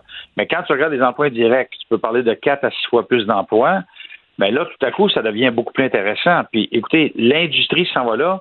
Et l'autre risque, je pense que, et vous en avez parlé, c'est que si le Canada et le Québec ne s'en vont pas dans cette direction-là, ben, il n'y aura plus d'industrie automobile au Canada d'ici 7 à 10 ans.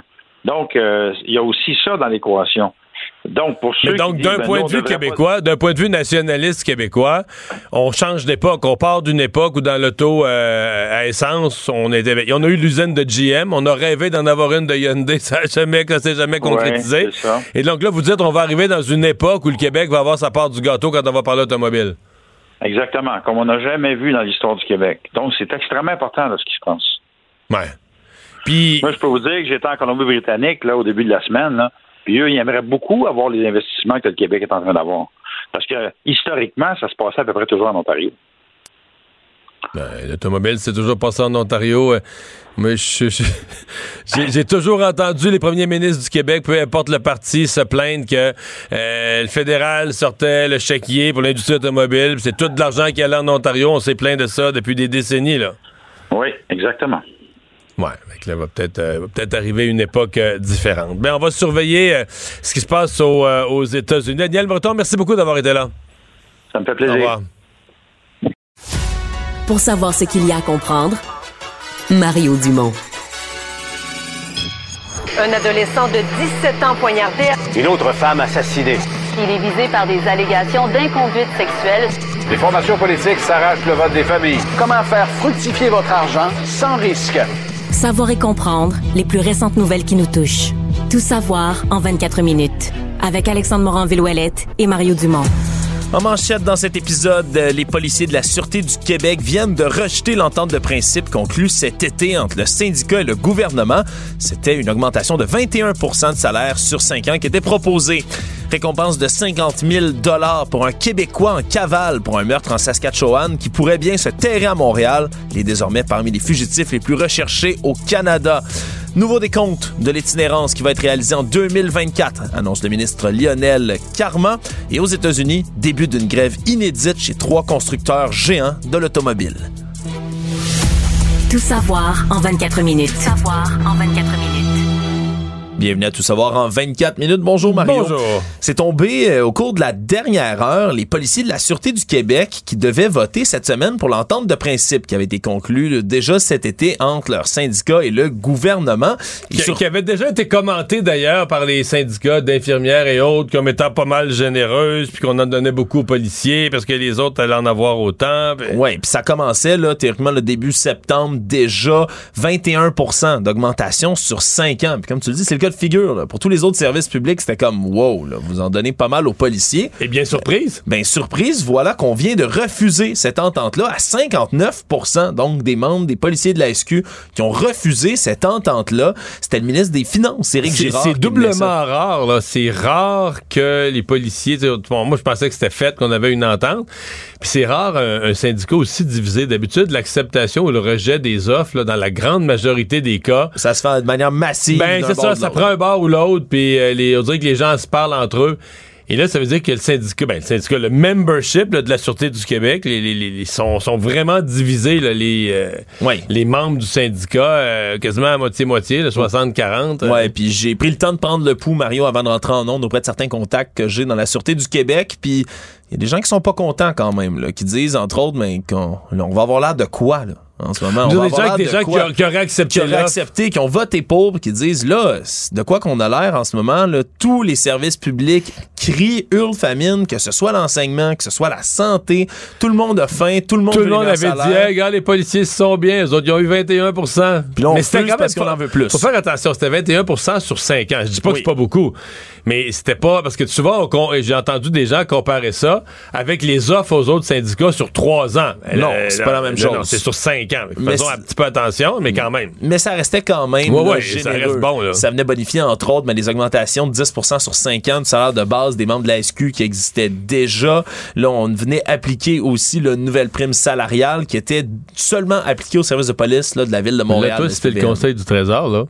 Est-ce que tu te rassois avec la SQ et tu leur donnes 3 euh, autres pourcents pour les monter à 24? Mais ben là, c'est sûr que ça, ça va être spécial. Mais là, surtout que c'est pas. Hurler? surtout, surtout, que c'est pas la ministre du Conseil du Trésor. Non, qui négocie, c'est vrai. négocie. C'est le ministre des Finances, Éric Girard. Parce que y a la commissaire à l'éthique avait suggéré à Mme Lebel de se retirer parce qu'elle a des liens familiaux personnels avec des gens dans la police, entre autres. Donc, euh, quand même l'effet d'une bombe, cette nouvelle-là, Mario. Là, ah ouais, vraiment. Et pour le gouvernement, je dirais, tu sais, c'est ce que tu appelles un casse-tête. Je ne pense pas qu'au gouvernement, on avait vu venir ce scénario-là.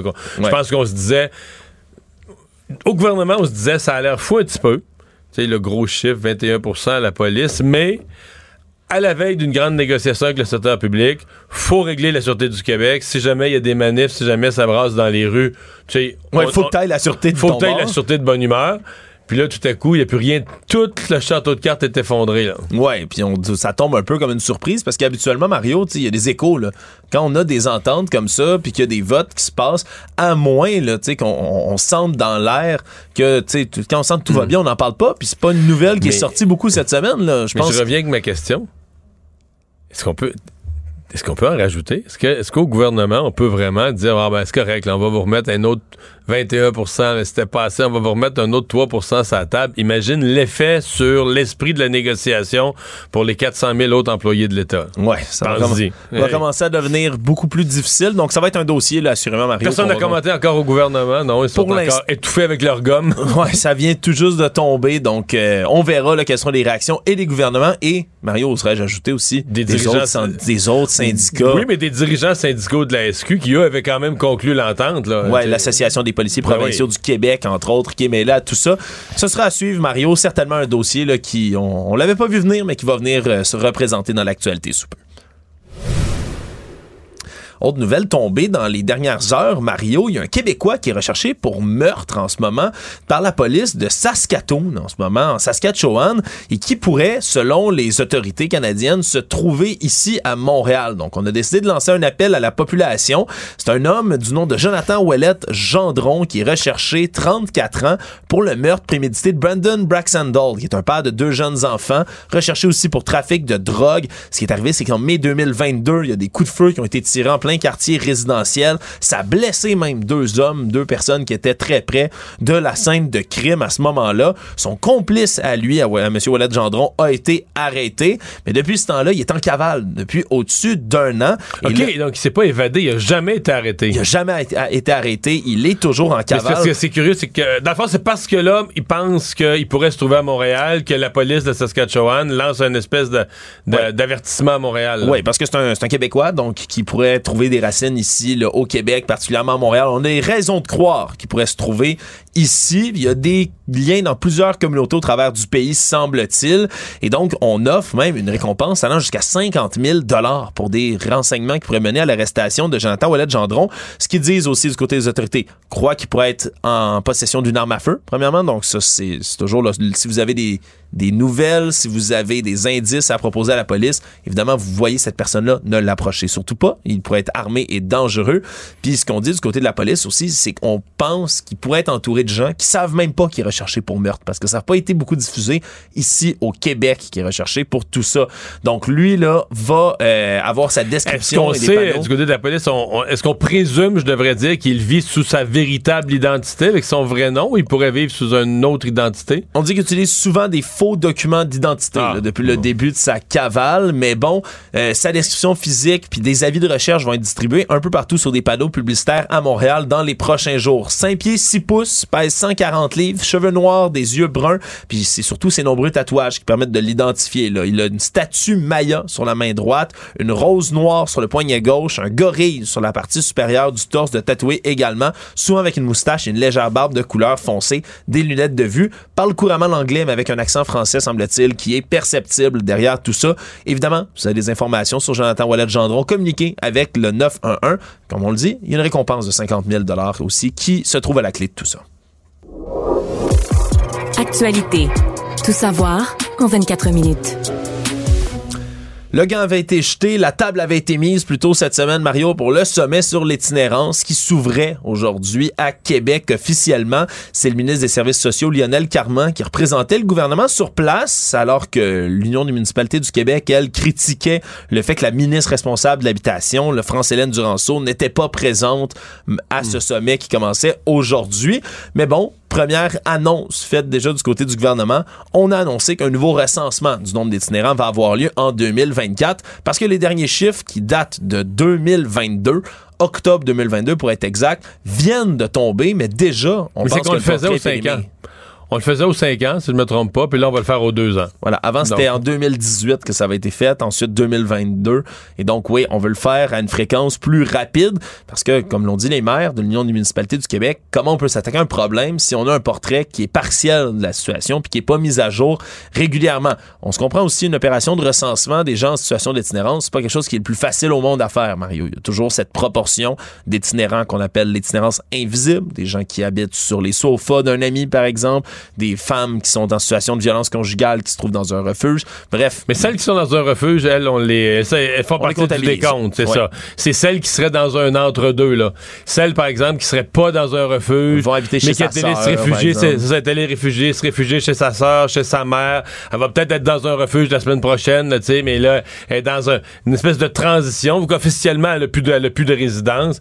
Alors, il y a plusieurs, euh, plusieurs circonstances comme ça qui rendent l'itinérance euh, Mais euh, la journée d'aujourd'hui semble quand même avoir été, euh, je dirais, constructive dans l'ensemble. On a senti que les maires, euh, bon, il avait fait, je pense qu'il avait mis la table avant, puis ce matin en rentrant, pour mettre la pression sur le gouvernement. Mais ils sont pas sortis dans un esprit vindicatif, ils sont sortis dans un esprit que tout le monde doit faire sa part. Par contre, il faut dire que le maire de Québec, Bruno Marchand, il sort, il sort vraiment comme grossi. Tu parles de comme personnage politique. Il sort un plus gros personnage politique, le plus important, plus imposant sur la scène politique. Euh, c'est lui qui a mis la table, c'est lui qui a préparé un peu le, les esprits au forum. Puis là, aujourd'hui, il a pris beaucoup de place, des discours quand même enflammés. Donc, euh, il devient un personnage politique à la fin de cette journée-là plus incontournable au Québec. Oui, l'autre personnage politique, c'est le président de l'Union des municipalités du Québec, Martin Danfous, qui a envoyé une pique aussi au premier ministre Justin Trudeau. Mario en a profité d'avoir le regroupement de municipalités comme ça, parce que Justin Trudeau, on s'en souviendra, a jeté la pierre un peu aux municipalités du Canada en parlant de la lenteur de la mise en place de son plan pour le logement. A tenu à rappeler, entre autres, ben, que l'entente doit se faire entre Québec et le fédéral ici, que la situation est hmm. bien différente des autres provinces. Doit avoir une espèce d'entente préalable comme ça entre le palier provincial et le palier fédéral avant de passer jusqu'au municipal. D'ailleurs, il a profité de son discours pour faire une, blague, un drôle de blague. Il a interpellé les ministres et les élus qui étaient présents, puis leur dit regardez, allez régler ça à pause café, puis revenez-nous avec des bonnes nouvelles d'ici la fin de la journée. Bref, petite pointe d'humour quand même mais on sent que les revendications là, sont dans l'air. Euh, ça va se poursuivre, ce sommet-là, évidemment, sur l'itinérance, qui est devenu, Mario, le sujet imposé, pas par les oppositions officielles, vraiment par les municipalités du Québec. C'est ce qu'on va pouvoir retenir de cette semaine d'actualité politique. Toujours sur la scène provinciale, nouveau pavé dans la mort de ce de ce boycott de Facebook, de Meta en général. On le sait, les députés de Québec solidaire, les députés du Parti libéral qui ont continué à mettre de la publicité, entre autres, même pas par leur parti. Pas, aujourd'hui. Pas pour 24 heures. La journée boycottons Meta, c'est aujourd'hui, bien évidemment. Mais techniquement, ils la remettent demain. Techniquement, ils sont censés la remettre demain. C'est l'occasion que saisit la candidate au poste de co-porte-parole de Québec solidaire. Donc, il doit succéder à Manon Massé. Émilise Lessard-Terrien, l'ancienne députée de Rouen-Noranda-Témiscamingue, qui est sortie sorti pour demander à Québec solidaire, à son parti, de pas renouveler ses publicités sur Facebook dès demain après la journée donc de boycott sur Meta. et dit avoir reçu le beaucoup ben, de, voix au sein du parti de Québec solidaire qui lui ont parlé de leur malaise, entre autres, par rapport à tout ça. Et même si elle comprend, c'est ce qu'elle explique, que son parti maintenant a besoin de Facebook, a besoin des géants du web comme ça, qui sont devenus incontournables, ni plus ni moins, pour rejoindre, entre autres, leur électorat. Parce que l'électorat de Québec solidaire, c'est beaucoup de jeunes. Puis les, les données, c'est que 50% des jeunes maintenant s'informent au travers de Facebook pour aller chercher leurs nouvelles. Donc, elle, elle dit comprendre que c'est une nécessité, mais malgré tout, elle répète qu'on ne devrait pas financer Facebook. Elle dit on peut continuer si on veut sur Facebook à faire des publications, mais pas, mais pas du sponsorisé, mais c'est parce que il faut que tu payes. Si tu veux atteindre Jean Talon, là, il faut que tu payes pour dire, là, moi, je veux que les publicités soient ciblées à des groupes, mettons, 18, euh, entre 18 et 40 ans qui habitent euh, au centre de Québec. Il faut que tu payes pour aller cibler une clientèle aussi précise. Moi, je vais te dire, euh, j'ai hâte de voir. Je connais pas bien le membership de Québec solidaire, mais je suis convaincu qu'il y en a un bon nombre qui ont un malaise et qui vont avoir entendu Émilie Lessard-Terrien en se disant, ben là, enfin enfin quelqu'un dans notre parti euh, tient une ligne qui a du bon sens, euh, fait preuve de, de, de, de, solidarité et de logique. Puis, euh, écoute, je, je pas jusqu'à dire que ça va la faire gagner la course à la chefferie. Je sais pas jusqu'à quel point, on n'a pas le pointage qui est en avance. Mais je suis convaincu qu'elle vient de céder. En étant la première, et vraiment la première qui sort de la ligne du parti, puis qui dit sur cette question-là, on devrait être cohérent avec nos principes j'ai vraiment l'impression qu'elle va avoir rejoint beaucoup de membres de Québec solidaire qui doivent être malheureux parce que, tu sais, quand un parti se retrouve en incohérence avec ses propres principes, tu sais, le membre dans... Tu sais, mettons, le membre, qui n'est pas, pas un officier, qui n'est pas un haut placé, qui est juste un membre. Lui, là, mettons, à sa job, souvent, tout le monde sait qu'il est membre de Québec solidaire. Ouais, ouais, puis tu une petite pique de temps en ben temps. là, il a l'air fou, là. Ou il a l'air folle, une ou un membre. Tu sais, tu dis, voyons, là, c'est comme difficilement défendable, disons. C'est ça, quand t'es pas capable toi-même d'expliquer ce que ton parti fait, dans le sens que tu te dis, ben voyons, je suis pas défendable, c'est pas explicable. Ouais. Euh, et à mon avis, beaucoup de ces membres-là vont dire, ben là, enfin, Émilie Lessard-Terrien, quelqu'un prend la bonne position et ça pourrait lui rapporter. Tout savoir en 24 minutes.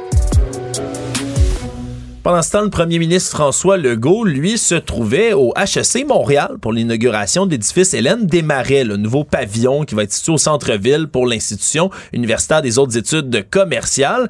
Et profitant de son passage comme ça, s'est fait poser quelques questions et il a annoncé que les Québécois devraient se préparer en ce moment à voir des projets de barrage se multiplier maintenant que Michael Sebia se trouve à la tête d'Hydro-Québec. Il a dit on n'a pas fait des grands travaux chez Hydro depuis les 25 dernières années, mais là, préparez-vous.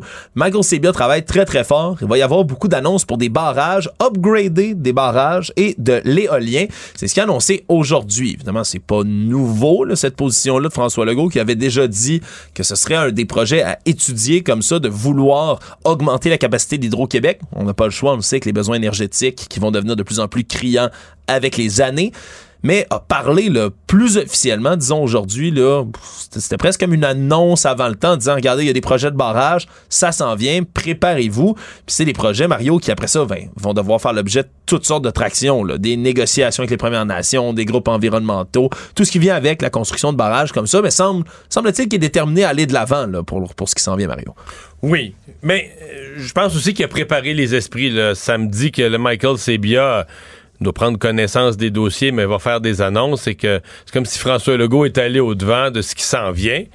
Mais il faudrait, quand on regarde toute la demande d'électricité pour électrifier l'industrie, électrifier les transports, les, autant les transports en commun que les véhicules individuels, pour électrifier les bâtiments,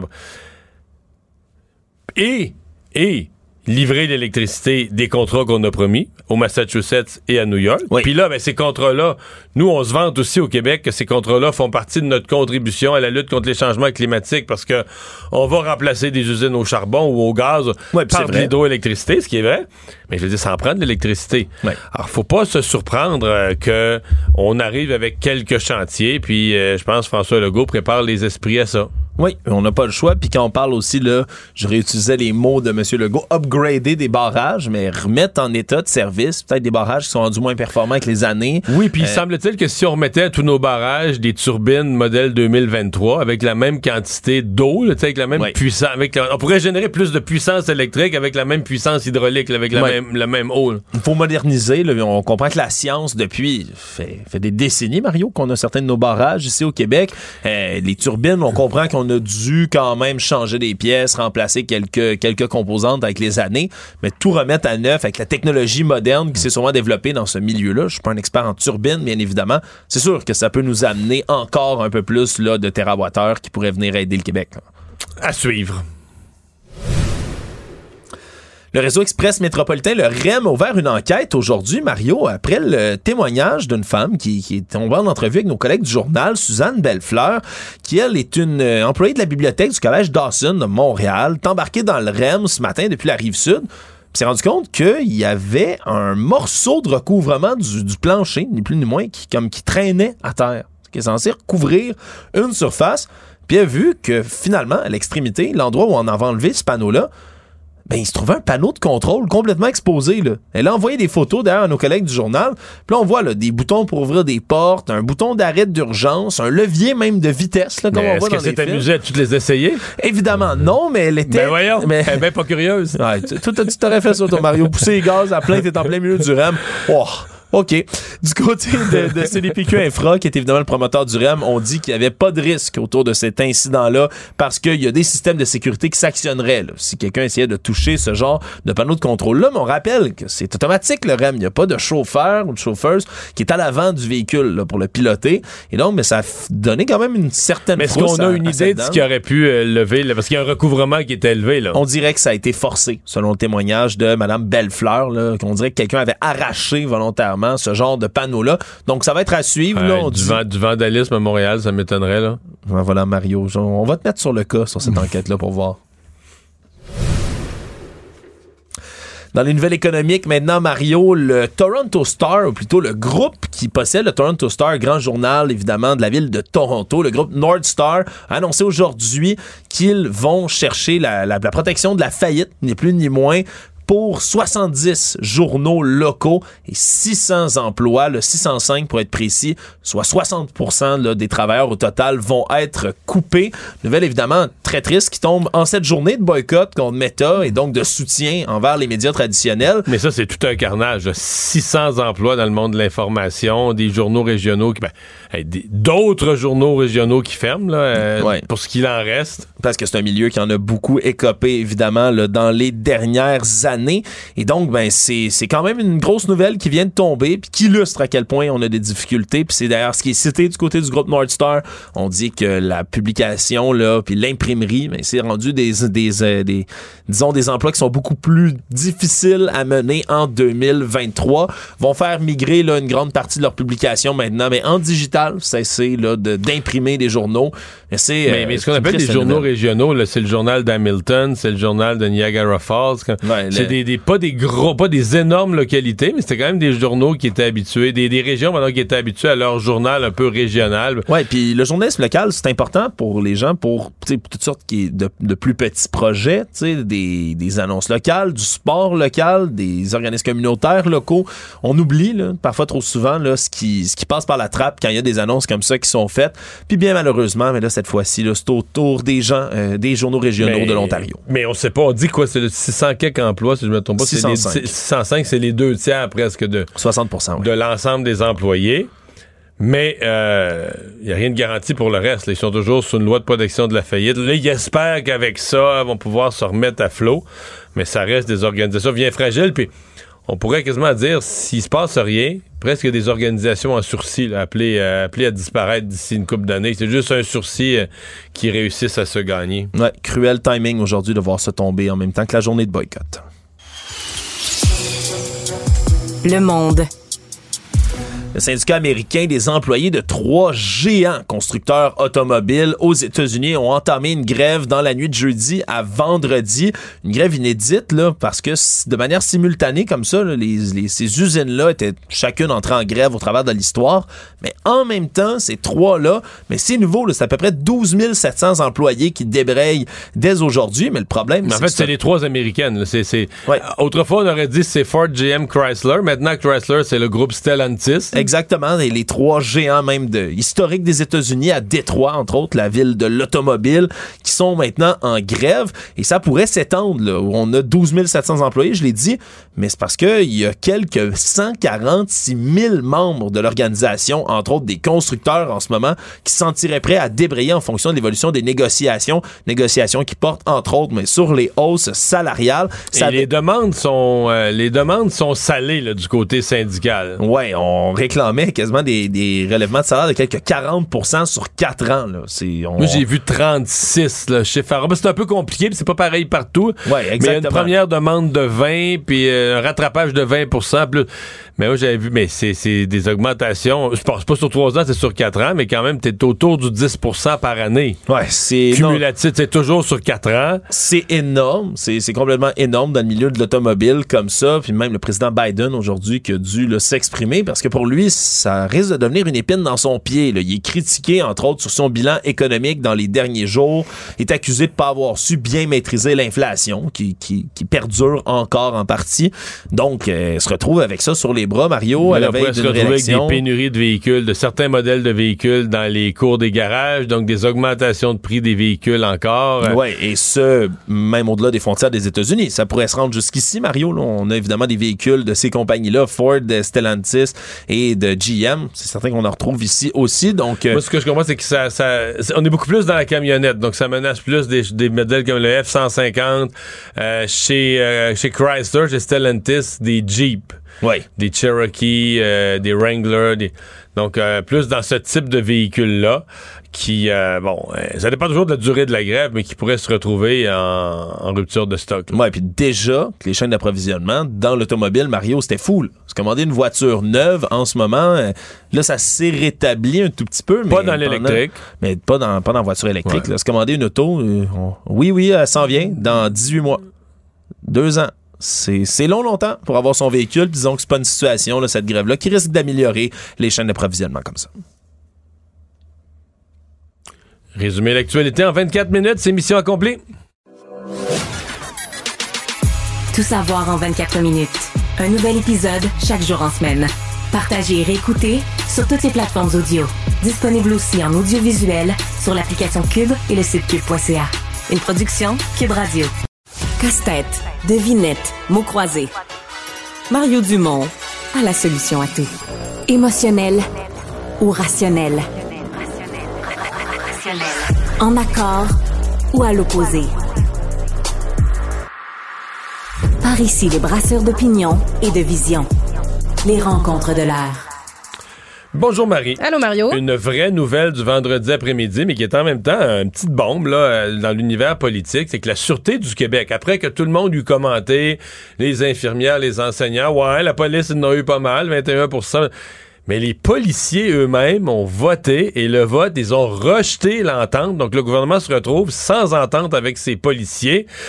Euh, je vais te poser une question plate. Est-ce que le gouvernement peut renégocier 3, 4, 5% de plus? Dire, ah, ce sera plus 21 finalement, là, pour, pour régler, on est rendu à 25% Écoute, euh, ce serait assez surprenant qu'il bouge du 21% mais d'après moi, comme tu dis, grosse nouvelle du vendredi, c'est une grosse nouvelle pour le gouvernement aussi, parce que euh, pas sûr qu'il avait vu venir voir ça et pas sûr que c'est sûr, en fait, que c'est pas le scénario qu'il souhaitait.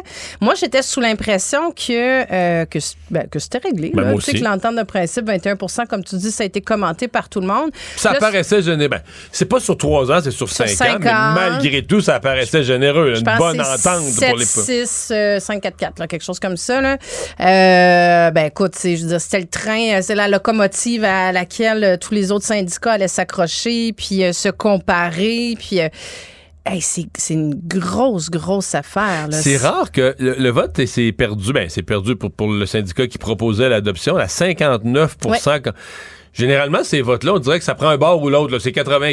Si on accepte les offres, c'est 90% Si on rejette les offres, c'est 90 Là, on sent quand même qu'à l'intérieur des policiers membres, c'est vraiment divisé. Ça arrive, mais c'est vraiment rare. Moi aussi, je veux normalement, c'est comme tu as 80 qui, ou 90% qui le rejettent ou 80-90% qui l'acceptent.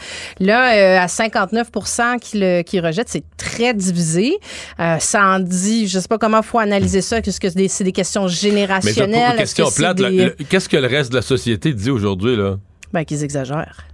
Ben, d'après moi, la, hey, euh, fait un sondage dans l'opinion publique pour savoir qui supporte les policiers dans des demandes supplémentaires. Ben Mario, là, on parle de, depuis pas juste le début de la semaine, depuis des semaines, depuis des mois de l'inflation, de tous les gens qui vont avoir à renouveler leurs hypothèques là, dans la prochaine année, le monde qui, ont, qui sont à 200 pièces près de. On a parlé des itinérants toute la semaine. L'itinérance, euh, du coût de la vie, euh, de, de la crise du logement. Puis tu as des policiers qui vont cracher sur une entente de principe avec des augmentations de 21% C'est sûr que ça, je veux dire, ça va être dur d'aller chercher de leur côté l'acceptabilité sociale.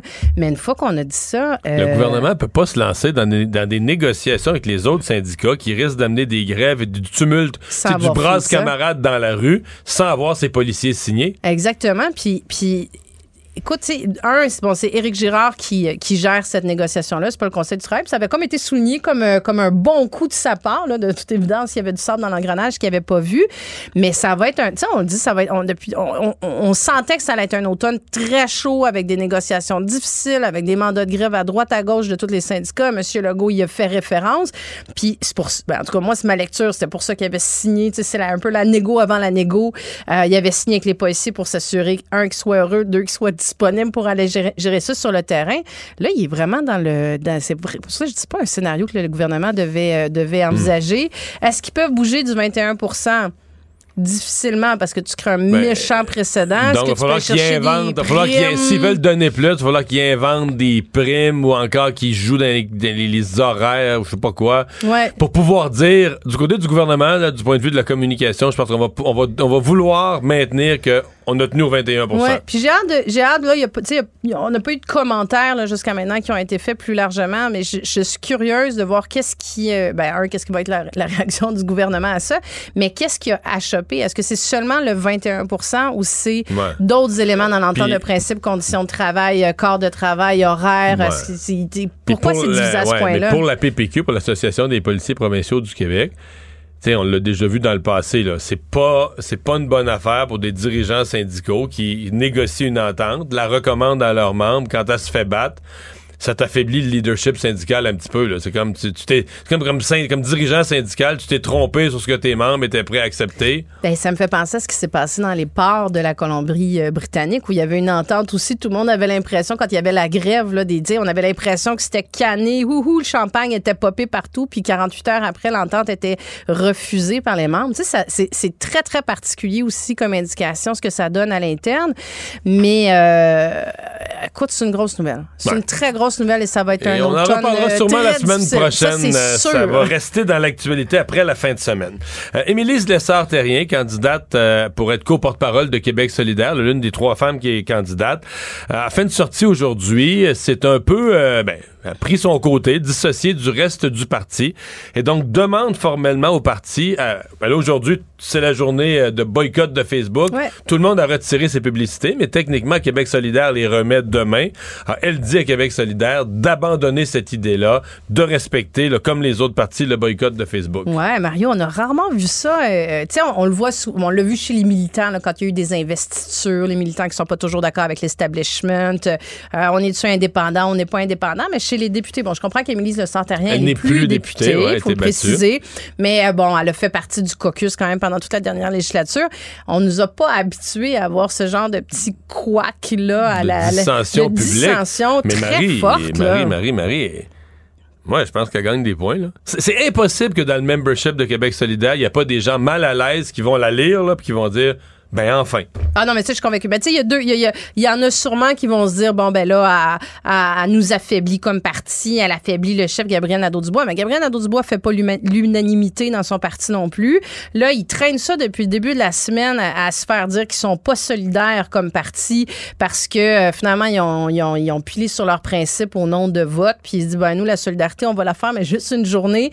Puis on va, va on va continuer de mettre de la publicité puis de payer de la publicité sur les médias sociaux. Sais, ça tient pas la route leur position, on en a déjà parlé.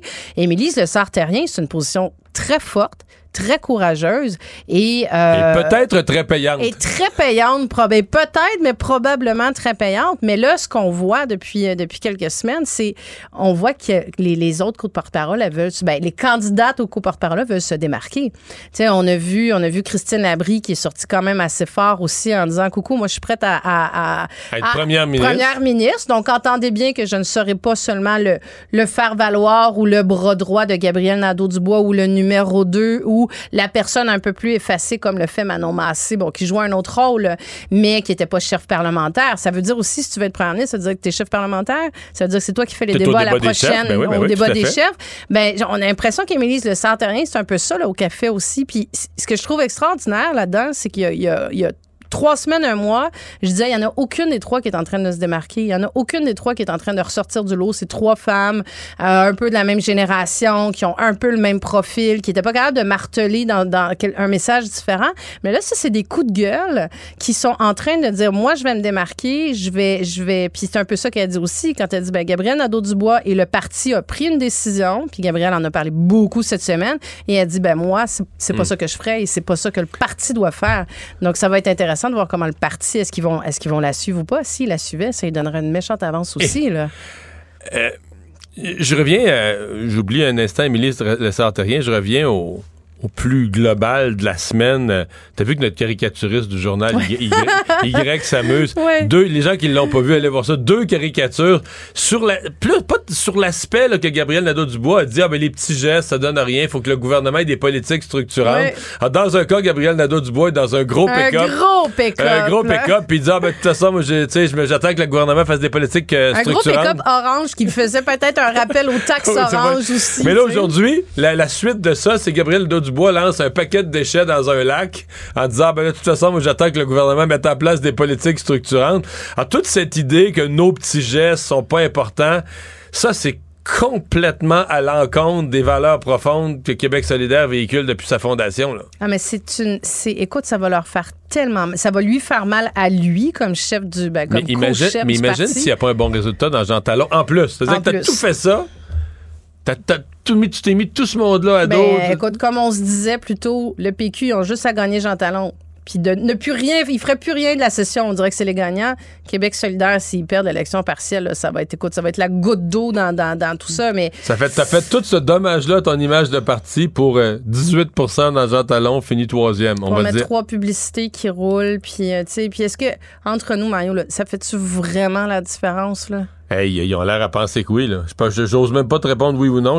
moi, je, je constate qu'ils ont l'air, eux, obsédés, qu'il n'y a plus d'autre manière de rejoindre les gens. C'est pas plus environnemental. Là. Tu me diras c'est des choix, là, mais tu sais, le bon vieux dépliant déposé dans la porte, là, je veux dire, c'est les étudiants, les jeunes, ils disent qu'ils sont rejoignables, ils regardent ben, ils sont, je sais, sont quand même chez eux. Là. Je est-ce qu'ils regardent plus la publicité? Je veux dire, tu t'arrêtes-tu à regarder la publicité? Je sais pas, je sais pas. Mais en tout cas, ils ont fait le calcul, mais je suis pas convaincue.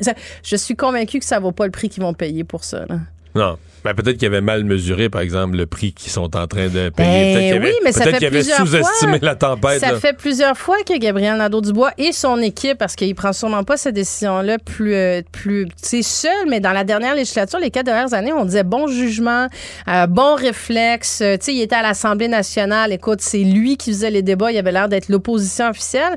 Puis on dirait que depuis un an, je sais pas s'il navigue à l'aveugle ou en tout cas, ou si, si c'est une volonté d'essayer des nouvelles choses, mais c'est des mauvaises décisions. C'est des mauvais des mauvais calculs politiques. Hmm. Euh, il ne reste plus beaucoup de temps. Abolition de la TPS, c'était la grosse annonce de M. Trudeau hier. Sur, je, te pose la double question. sur le fond, pour la construction de résidences si nécessaire, et politiquement, pour se remonter, lui, redonner confiance à son caucus, est-ce que tu dirais journée réussie? Euh, journée réussie, oui. Journée réussie. Politiquement, c'était une bonne chose à faire. de toute façon, fallait qu'il fallait qu'il plonge, euh, fallait qu'il plonge dans le lac. Il fallait qu'il fasse une annonce. Donc ça réussi. Bon, tu sais, la, la coupe est encore loin des lèvres. Je pense qu'il y a encore pas mal de, il y a encore pas mal d'écueils à traverser. Euh, au niveau de l'annonce, ben tu sais, c'est une annonce, c'est une bonne annonce, c'est une annonce majeure, c'est important. Je veux dire, on en a parlé beaucoup, beaucoup. Euh, ça frappe l'imaginaire. Est-ce que ça va faire une différence? Je veux pas dire que c'est un, un coup d'épée dans l'eau parce que ce serait ben, c'est une taxe de moins sur tous les matériaux, une taxe de moins sur toute la main-d'œuvre. Ça fait une différence, mais ça reste que. Je pense pas que ça euh, va changer le portrait de la construction. Est-ce que ça va permettre d'accélérer puis vraiment faire une différence au niveau de la construction? Moi, j'en doute. Pour ça, pas, tu peux pas avoir un seul ingrédient dans une recette gagnante. Déjà en partant, là, euh, les, les coûts de la construction ont augmenté beaucoup. Tes taux d'intérêt sont vraiment élevés. Donc, tu sais, pour un promoteur immobilier, oui, ça vient faire une différence, mais est-ce que ça fait que ton projet devient rentable au Québec? Si les provinces embarquent, Là, déjà, mettons au Québec, là, tu passes de 5 Si tu enlèves aussi la TVQ, là, tu enlèves 15% Ouais, mais je trouve que c'est encore là, Mario, là, je trouve que ça fait comme. ça a l'air d'être fait sa gueule sur des coins de table, improvisés. Ben les provinces l'ont appris à TV. Ben oui, il y a un, les provinces l'ont appris à TV, puis j'ai trouvé que M. Legault, tu a été prudent, juste de dire, ben, au lieu de réagir au micro comme il le fait parfois sur certains dossiers, il a dit, ben, je vais prendre ça en lettre délibérée, je ferme pas la porte à, à retirer la TVQ. Moi, je vais prendre quand même 24 heures pour y penser, puis je vais voir s'il n'y a pas d'autres, tu sais, un, bouquet de mesures qui pourraient être plus efficaces à court terme et qui pourraient venir faire une différence. Bien, on va surveiller ça. Et là-dessus, je te souhaite une excellente fin de semaine. À toi aussi, Mario. Merci, Marie. Au revoir.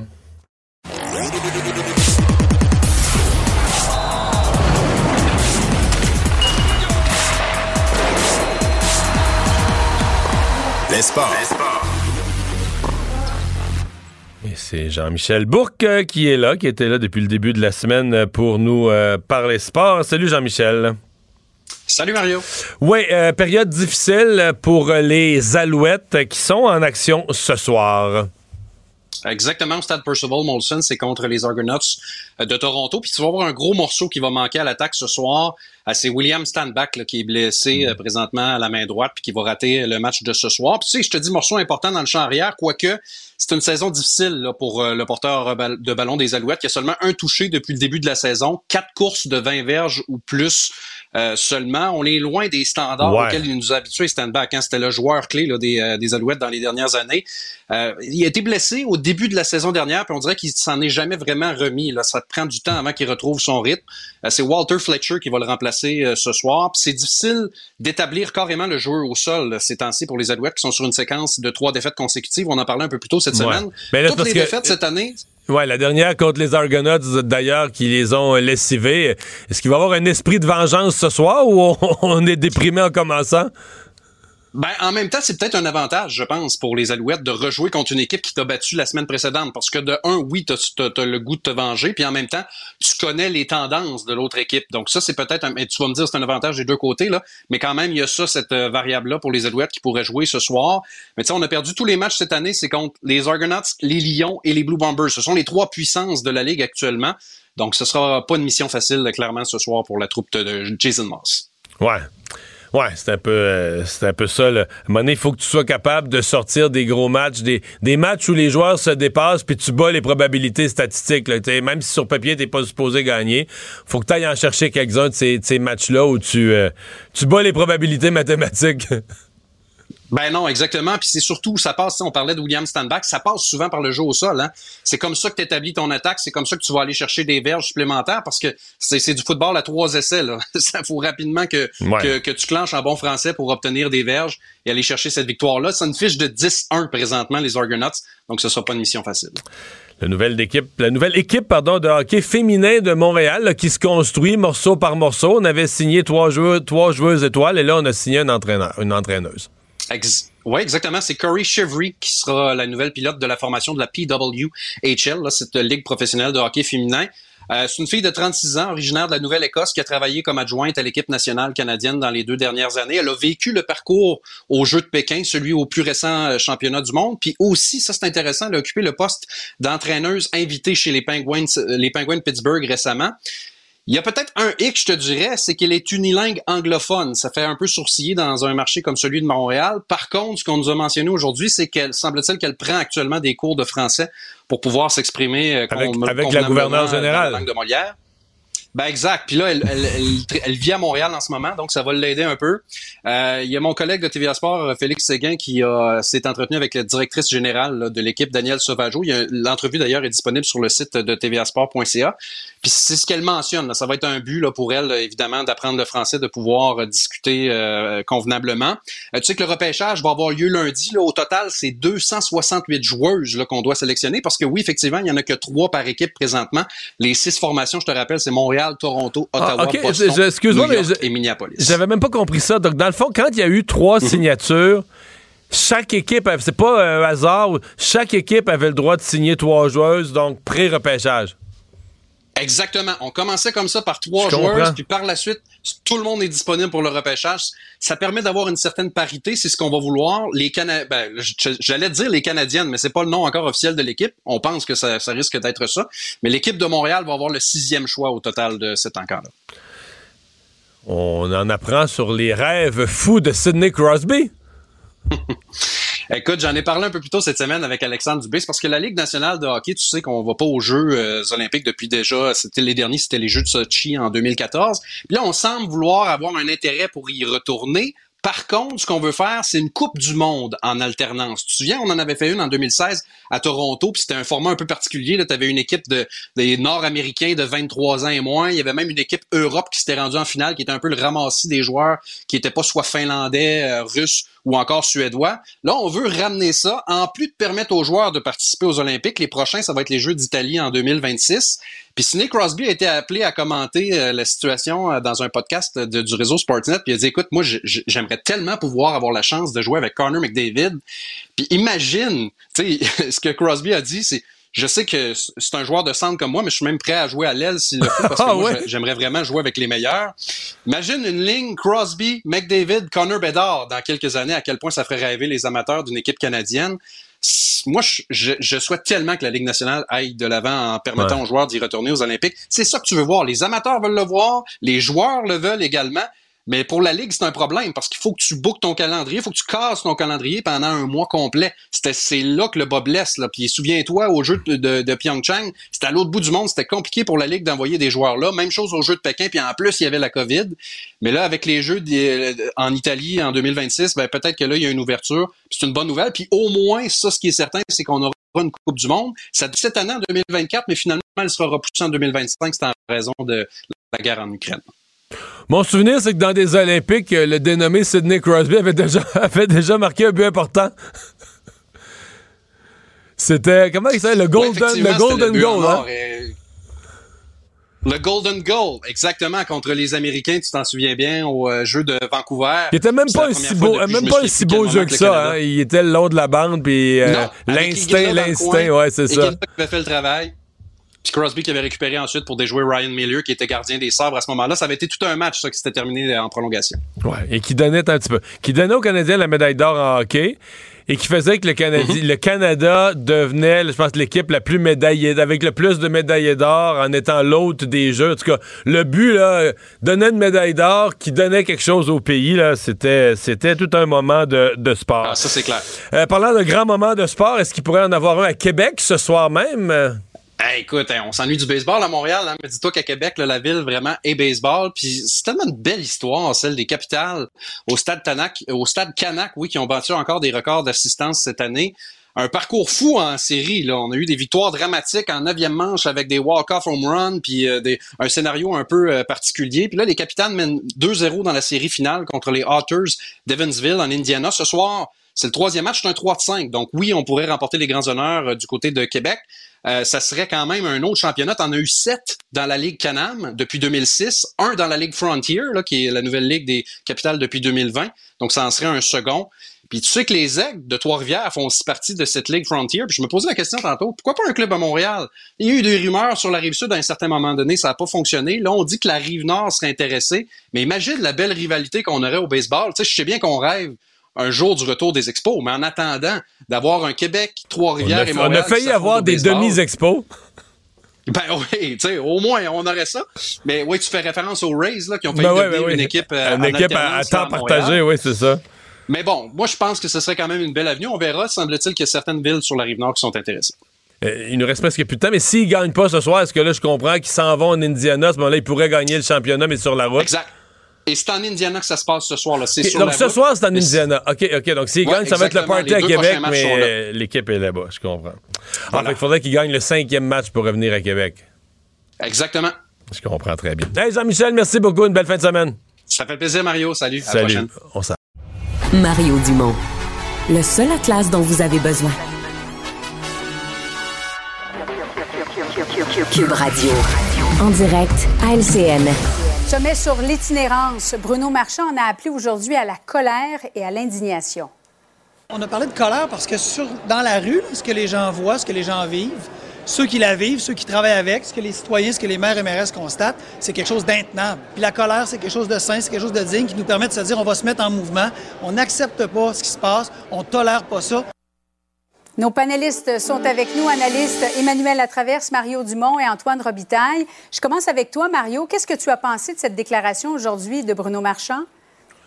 Ben, c'est un mot à faire attention quand même, la colère. Je pense qu'il l'explique bien. C'est la colère, non pas dans le sens de, de, que les gens travaillent plus ensemble, c'est dans le colère dans le sens d'une indignation collective, de constater nos mhm. échecs de société et de devenir un peu en colère contre ce qui se passe, donc de s'indigner puis de vouloir dans un élan pour changer les choses. Euh, mais c'est quand même un mot à faire attention. Là, je sais pas comment ça résonne dans le public. Ceci dit, euh, écoute, euh, Bruno Marchand sort de cet exercice comme un personnage politique euh, qui a pris du volume, qui a pris de l'ampleur, qui est devenu un peu un incontournable. ça fait un bout de temps qu'il parle de ça. Il a installé le sujet de l'itinérance, l'a amené à travers le monde municipal, a été un leader, a accueilli aujourd'hui à Québec les autres maires. Donc, c'est un personnage politique qui a pris de l'ampleur, euh, qui est devenu plus incontournable. Je sais pas qu'il était pas bon avant, mais le dernier deux, trois semaines, il a donné de l'ampleur. Oui, Antoine se positionne en véritable leader sur la question, mais aussi peut-être de façon générale, on a entendu plusieurs personnes prononcer, peut-être que éventuellement, il pourrait être le prochain premier ministre. Ah, absolument. J'ai écouté son discours, là, puis c'était vraiment un discours d'un chef national. Euh, lui-même n'a pas caché ses intentions. Hein. Julie, il l'a dit euh, à la radio, de, au micro de Paul Arcan, euh, pas plus tard que la semaine passée. Donc, c'est clair. Puis sur cette question de, de l'itinérance, là, il a réussi à vraiment imposer le thème de façon euh, magistrale. Quant au mot la colère, je voudrais juste y revenir rapidement. Moi, je pense qu'il est mal choisi. Euh, euh, il faut parler d'indignation parce que la colère peut être mauvaise conseillère. Hein. Mm. Donc, c'est un risque, mais peut-être que ça fait partie de, comment dire, de, du personnage qui, veut, qui veut choquer. Et si c'est ça, ben, c'est réussi. Hey, Emmanuel? Oui, moi, je pense que Bruno Marchand, c'est assez majestueux ce qu'il a réussi à faire. Quand il a été euh, élu maire, personne parlait d'itinérance. Lui a toujours. Non, non seulement c'est un enjeu qui lui tient à cœur, mais son objectif, c'est de convaincre le Québec de changer d'approche totalement sur l'itinérance. Lui est un partisan de l'itinérance zéro. Donc, l'idée qu'on va réussir à sauver, à réhabiliter, à loger tous ces gens-là dans toutes les villes.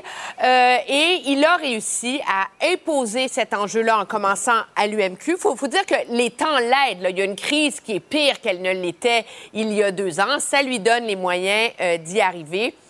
Moi, sur la colère, j'ai pas de difficulté avec la façon dont mm-hmm. il l'a utilisé. Je trouve que des fois, la colère sert à éveiller les consciences. Et au-delà de la manœuvre politique autour de ce qui s'est passé dans les derniers jours, au-delà des rapports de force entre les maires, le gouvernement, l'argent, les millions, etc., il y a une chose qui est indéniable, c'est qu'il n'y a pas un Québécois qui va regarder l'enjeu de l'itinérance de la même façon, qui va poser le même regard sur ça. Et à cet effet, moi, je pense que c'est un des grands legs de ce sommet-là et de cette mobilisation, c'est l'exercice de pédagogie que ça va avoir eu auprès de l'ensemble des Québécois. Bon, puisqu'on parle de pédagogie, euh, de décourter le baccalauréat en enseignement de 4 ans à 3 ans, ça fait partie des options avancées par le gouvernement. Mario, est-ce qu'on est rendu là? Mais ça a de l'allure, surtout de la façon dont le ministre Drainville l'envisage. C'est-à-dire que la quatrième année existerait toujours comme un stage supervisé, là, si on veut, mais un gros stage. Un stage où tu es comme un vrai enseignant, rémunéré avec ta classe à temps plein, Ouais. mais supervisé quand même. Euh, c'était ça avant. C'était le bac en, en enseignement. Et c'est présentement à l'Université Laval, le bac de 4 ans, c'est exactement comme ça qu'il se fait. Ce matin, la doyenne de l'Université Laval m'expliquait que eux, là, euh, c'est comme ça qu'ils ont construit le programme. La quatrième année, euh, l'étudiant est toujours dans l'année au complet, dans un stage supervisé. Puis si son stage, si un, comme un centre de service scolaire lui donne un groupe à temps plein, mais ça va être ça son stage. Donc à l'Université Laval, c'est déjà un peu comme ça qu'on procède. Je veux dire, le ministre Bernard Dréville, à mon avis, vient d'avoir sa meilleure semaine là, depuis, euh, depuis euh, longtemps. Emmanuel, es-tu Ben, d'accord avec ça? Sur le fond, je suis pas spécialiste en, en- en- en- en pédagogie. Je suis Mhm. ouvert à toutes ces idées-là. Moi, je, je trouve que c'est un gros ballon d'essai. Je trouve qu'on a un gouvernement qui est confronté à une crise énorme, qui cherche des solutions. Puis quand on n'a pas de solution facile à offrir, à mettre sur, sur la table pour assurer les gens, qu'est-ce qu'on fait? On réfléchit à voix haute. Et ça, c'est exactement le genre d'exercice auquel on se prête en ce moment. Monsieur Legault dit, Ah, on n'est pas rendu là. Madame Derry, elle n'est pas sûre non plus. Personne ne sait trop d'où ça vient, mais ça nous montre que le ministre Drainville, il travaille fort et qu'aucune pierre ne sera retournée. Fixe, trou- trouvez un plan, là. Choisissez-le, là. puis Euh, rapidement, mettez-le oui. en ordre, là, puis on avisera après. Oui, là. parce qu'Antoine, en quelques secondes, là, la pénurie de main-d'œuvre n'est pas prête de se résorber. Non, puis, euh, mais l'idée d'avoir comme une résidence, hein, on sait qu'en médecine, il y a comme une résidence. Mhm. euh, la dernière année de- des études, ben, elle circule déjà. C'est dans le communiqué de la FSE, donc du syndicat. Donc, l'idée circule déjà. Les gens sont d'accord avec ça. Donc, c'est pas une idée quand même qui vient de nulle part. Puis, euh, c'est sûr qu'à l'Université Laval, ça fonctionne comme Mario l'a dit, mais d'après ce que j'ai compris, il y a plusieurs autres universités où c'est des stages intermittents. On revient à des cours intensifs. La quatrième année est un peu euh, complexe. Mais moi, je, je tiens à dire aussi qu'il faut le, le 30 crédits, l'autre possibilité pour les, ceux qui ont déjà un bac, mettons en chimie, en histoire ou en maîtrise en littérature. Oui, Ouais. ben, oui. Faut, ça, ça c'est vraiment l'essentiel qu'il faut faire le, le plus vite. Restez avec nous. Question à vous et aux téléspectateurs. Avez-vous réussi à boycotter les plateformes Meta aujourd'hui? Peut-être plus facile à dire qu'à faire. On revient après ceci. Cube Radio. On commente l'actualité, on explique la nouvelle, on décortique l'information. Alexandre, une histoire de paris sportif assez inusité. Ouais, la police espagnole qui ont annoncé aujourd'hui avoir démantelé une organisation qui faisait du trucage de paris puis d'événements sportifs. C'était Qui fais- qui faisait deux- de l'argent, là. Ouais, qui faisait pas mal d'argent, là, puis c'était vraiment deux volets. D'un côté, ben, il faisait ce qu'on appelle en anglais du fixing. là. Il faisait donc du trucage de certaines parties des combats et autres, allait corrompre des athlètes, particulièrement d'origine roumaine et bulgare, parce que c'est dans ces pays-là que se trouvaient, entre autres, ben, les gens responsables là, de tout ça, mais aussi, c'est vraiment là que c'est intéressant, faisait du trucage de paris sportifs. Tu sais, avec les applications maintenant, Mario, puis sur le web, tu peux parier, tu sais, en direct, même pendant que les parties sont en cours, là, tu sais, tu peux déjà... Ouais, c'est la euh, grosse mode de parier. ouais. Est-ce que est-ce qu'il reste deux minutes à jouer? Est-ce que telle équipe va compter un but dans les deux- dernières minutes? Ben oui, puis là, tout d'un coup, pour des, euh, pour des chances, tu dis, OK, c'est un but, ça va être Caulfield, il reste euh, une minute à la game. Caulfield sur une passe de, de Suzuki, si tu l'as, ben là, tout d'un coup, tu quintuples ta mise, tu peux faire ça dix fois, tu sais, ça peut augmenter beaucoup.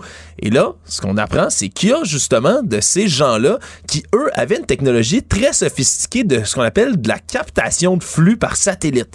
Donc, eux, avec cette technologie-là, pouvaient aller chercher directement à la source le signal direct des terrains, par exemple, de soccer, où on avait la plupart de ces paris sportifs-là. Ce qui faisait que eux, tu sais, il y a un délai entre ce qui se passe, évidemment, au match, puis ce que tu vois à la télévision, là, tu sais, même... Mais les paris sportifs, eux, étaient au rythme de la, de la diffusion. De la diffusion exacte à la source. Donc, eux, avec ces quelques minutes, on se comprend, c'est pas secondes, beaucoup. plus secondes que Mi- minutes, Ben ouais, mais minutes ou secondes qu'il y avait d'avance avec le reste des gens. Allait Ben, insérer un pari. insérer un pari rapidement. Ah, tu sais que c'est Mario Dumont qui a compté le but à quelques minutes. Ben, allez tout de suite mettre Mario Dumont va scorer. Puis, grâce à tout ça, mais réussi à empocher quand même pas mal d'argent. Et donc, ça aurait touché là, beaucoup de ligues, entre autres, ben, de, de soccer, là, asiatique, sud-américaine, mais aussi les matchs de la Coupe du Monde au Qatar en 2022, des tournois de tennis de l'ATP également. Donc, quand même, euh, gros réseau comme ça de, de paris sportifs là, qui se fait démanteler. Ça va être. euh, Est-ce que je rêve, tu sais, même, même ici, là, quand il y a des fraudes informatiques, il y a comme une petite liste de pays de l'Est. Ce qu'on appelle les pays de l'Est, les pays de l'Est de l'Europe. L'Europe, ouais. Euh, je sais pas. Il y a quelque chose avec la fraude informatique de toutes les formes là, qui sont devenues. euh, Il y a une industrie de ça là-bas parce qu'on entend souvent ça. Là, Ah, c'est installé Ouais. dans les pays de l'Est. Mais on, on- peut-être la réglementation est moins sévère dans Ça, ces endroits-là où on a euh, justement peut-être une culture qui s'installe comme ça ou qui se propage. Je pense que ça ça s'enseigne de devenir arnaqueur comme ça Ouais. sur le web Mario puis ça pullule là-bas. Mais il doit aussi avoir des propriétaires de serveurs qui sont un peu des pourris, puis qui protègent les gens que la police pourra jamais remonter jusqu'à eux. Merci Alexandre. Une autre vision de l'actualité. Cube Radio. Cube Radio. Cube Radio. En direct à LCN. On va se parler de méta dans un instant, mais d'abord, euh, les policiers de la Sûreté du Québec qui ont refusé l'entente de principe. Euh, je commence avec toi, Mario, qui prévoyait des augmentations de 21% sur 5 ans. Alors, ils ont refusé l'entente à 59% As-tu été étonné? Oui. Puis je veux dire, c'est quasiment ça la plus grosse nouvelle du jour. Moi, je trouve que c'est une petite bombe là, qui tombe dans la cour du gouvernement. Ah oui? Ben, pour plusieurs raisons, parce que là, t'as plus d'entente. L'idée, là, tu personne dit ça comme ça, mais moi, je vais vous le dire comme ça. L'idée, c'est que tu, tu négocies avec le secteur public. Puis là, il va peut-être avoir des grèves, des manifestations dans la rue. Règle numéro un, règle avec la police avant. Fais-toi un deal avec la police de telle sorte que tu vas avoir la police de ton bord de bonne humeur pour gérer les rues. Là, t'as plus de deal avec la police. Mais sincèrement, Julie, tu fais quoi avec ça? Tu vas-tu... Là, ils ont 21% Déjà, les enseignants, les, les infirmières avaient chialé. Bon, c'est beau, la police a eu 21% C'est pas sur trois ans, c'est sur cinq ans, mais quand même, c'est une entente assez généreuse. Tu vas-tu, tu vas faire quoi pour régler avec la police? Tu vas leur donner 23, 24, 25? Et ça va-tu gueuler l'autre bord? Tu- que- que- que- de quelle façon tu mets la table pour les négociations à venir dans le secteur public? Casse-tête, là, pas drôle pour le gouvernement pour les, les- les jours et les semaines à venir. Emmanuel? Oui, en même temps, je partage entièrement l'opinion de Mario sur le casse-tête, la surprise et les conséquences sur l'ensemble des négociations. En même temps, ça a été rejeté à 59 donc, c'est assez divisé. Euh, généralement, quand des ententes sont rejetées avec une si faible marge, là, il y en a de la marge pour trouver une entente. C'est pas comme si euh, les, les policiers avaient rejeté ça à 90 là. Je pense qu'on va voir cependant la flexibilité et l'agilité du gouvernement à sauver la sauce sur ce front-là avant de s'embarquer euh, avec le Front commun. Oui, ils ont été 90 à se prononcer sur, euh, sur cette entente. Parlons de Meta maintenant, les Québécois qui ont été invités aujourd'hui en guise de solidarité à boycotter Facebook et Instagram. Euh, plus facile à dire qu'à faire pour certains, et on va écouter ensemble aussi la réponse du premier ministre. Moi, j'ai des personnes que je peux juste les contacter par Messenger. Fait que qu'est-ce que je fais aujourd'hui? Je les contacte pas. C'est possible d'aller euh, trouver une entente. Il y a des médias euh, traditionnels, je peux dire, en guillemets, en Australie, qui reçoivent des centaines de millions de dollars de méta. Donc, c'est possible de le faire, mais il faut être solidaire. Euh, Antoine, le Kidam qu'on a entendu avant, M. Legault, disait Moi, c'est la seule façon que j'ai pour joindre plusieurs de mes amis. Les gens semblent sensibilisés, mais sont devenus tellement dépendants aussi. Oui, mais il y a des moyens pour euh, rejoindre euh, ces groupes d'amis. Moi, j'ai- j'ai un groupe de coureurs, là, puis Oui. euh, j'ai dit euh, à tout le monde de me donner leur adresse euh, courriel, puis on a fait ça à l'ancienne. Puis j'ai annoncé que la semaine prochaine, j'y allais comme dans le système de santé avec des fax. Non. mais sérieusement, sérieusement, il y a des moyens. euh, Ouais. Mais c'est vrai qu'en même temps, ça nous démontre à quel point cette entreprise-là a réussi à mettre la main sur l'espace public. Quand j'entends des partis politiques comme Québec solidaire dire, ben, euh, pour rejoindre nos électeurs, on n'a comme pas le choix. Eux qui sont les grands euh, pourfendeurs de tout ce qui est euh, multinational du, du grand capital. là. Je veux dire, c'est incroyable.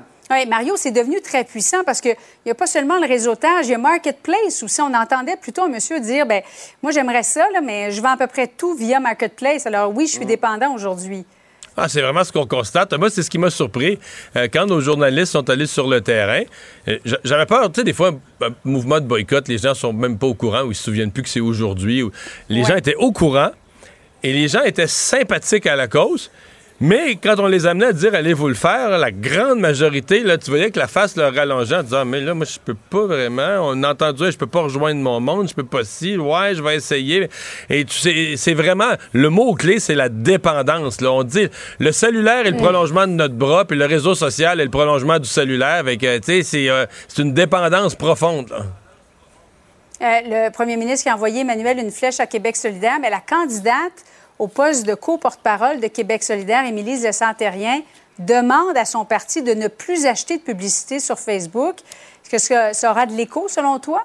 Oui, je trouve ça très, très, très habile euh, de sa part parce qu'elle se fait le reflet euh, du malaise généralisé qu'il y a dans le parti suite à cette prise de de position. Et c'est une façon aussi, moi, je vois là-dedans euh, un signal de plus que Gabriel Nadeau-Dubois n'est pas nécessairement le seul qui peut, le seul qui a l'écoute. Et on voit ces, ces femmes dans la course à la, à la direction se, se mobiliser. Puis je trouve que pour Émilie Lessard-Terrien, c'est une bonne façon de nous rappeler qu'elle est dans la course, qu'elle a des principes et que c'est important. Emmanuel Latraverse, Mario Dumont, Antoine Robitaille. Le fax, je retiens ça, Antoine, pour te joindre. Bonne soirée à vous Au trois. revoir. Merci. Merci. Autrement dit, Cube Radio. Là, c'est ce qui conclut notre émission euh, du jour. C'est ce qui met fin à notre semaine. Merci d'avoir été là. Rendez-vous lundi. Bon week-end. Cube Radio.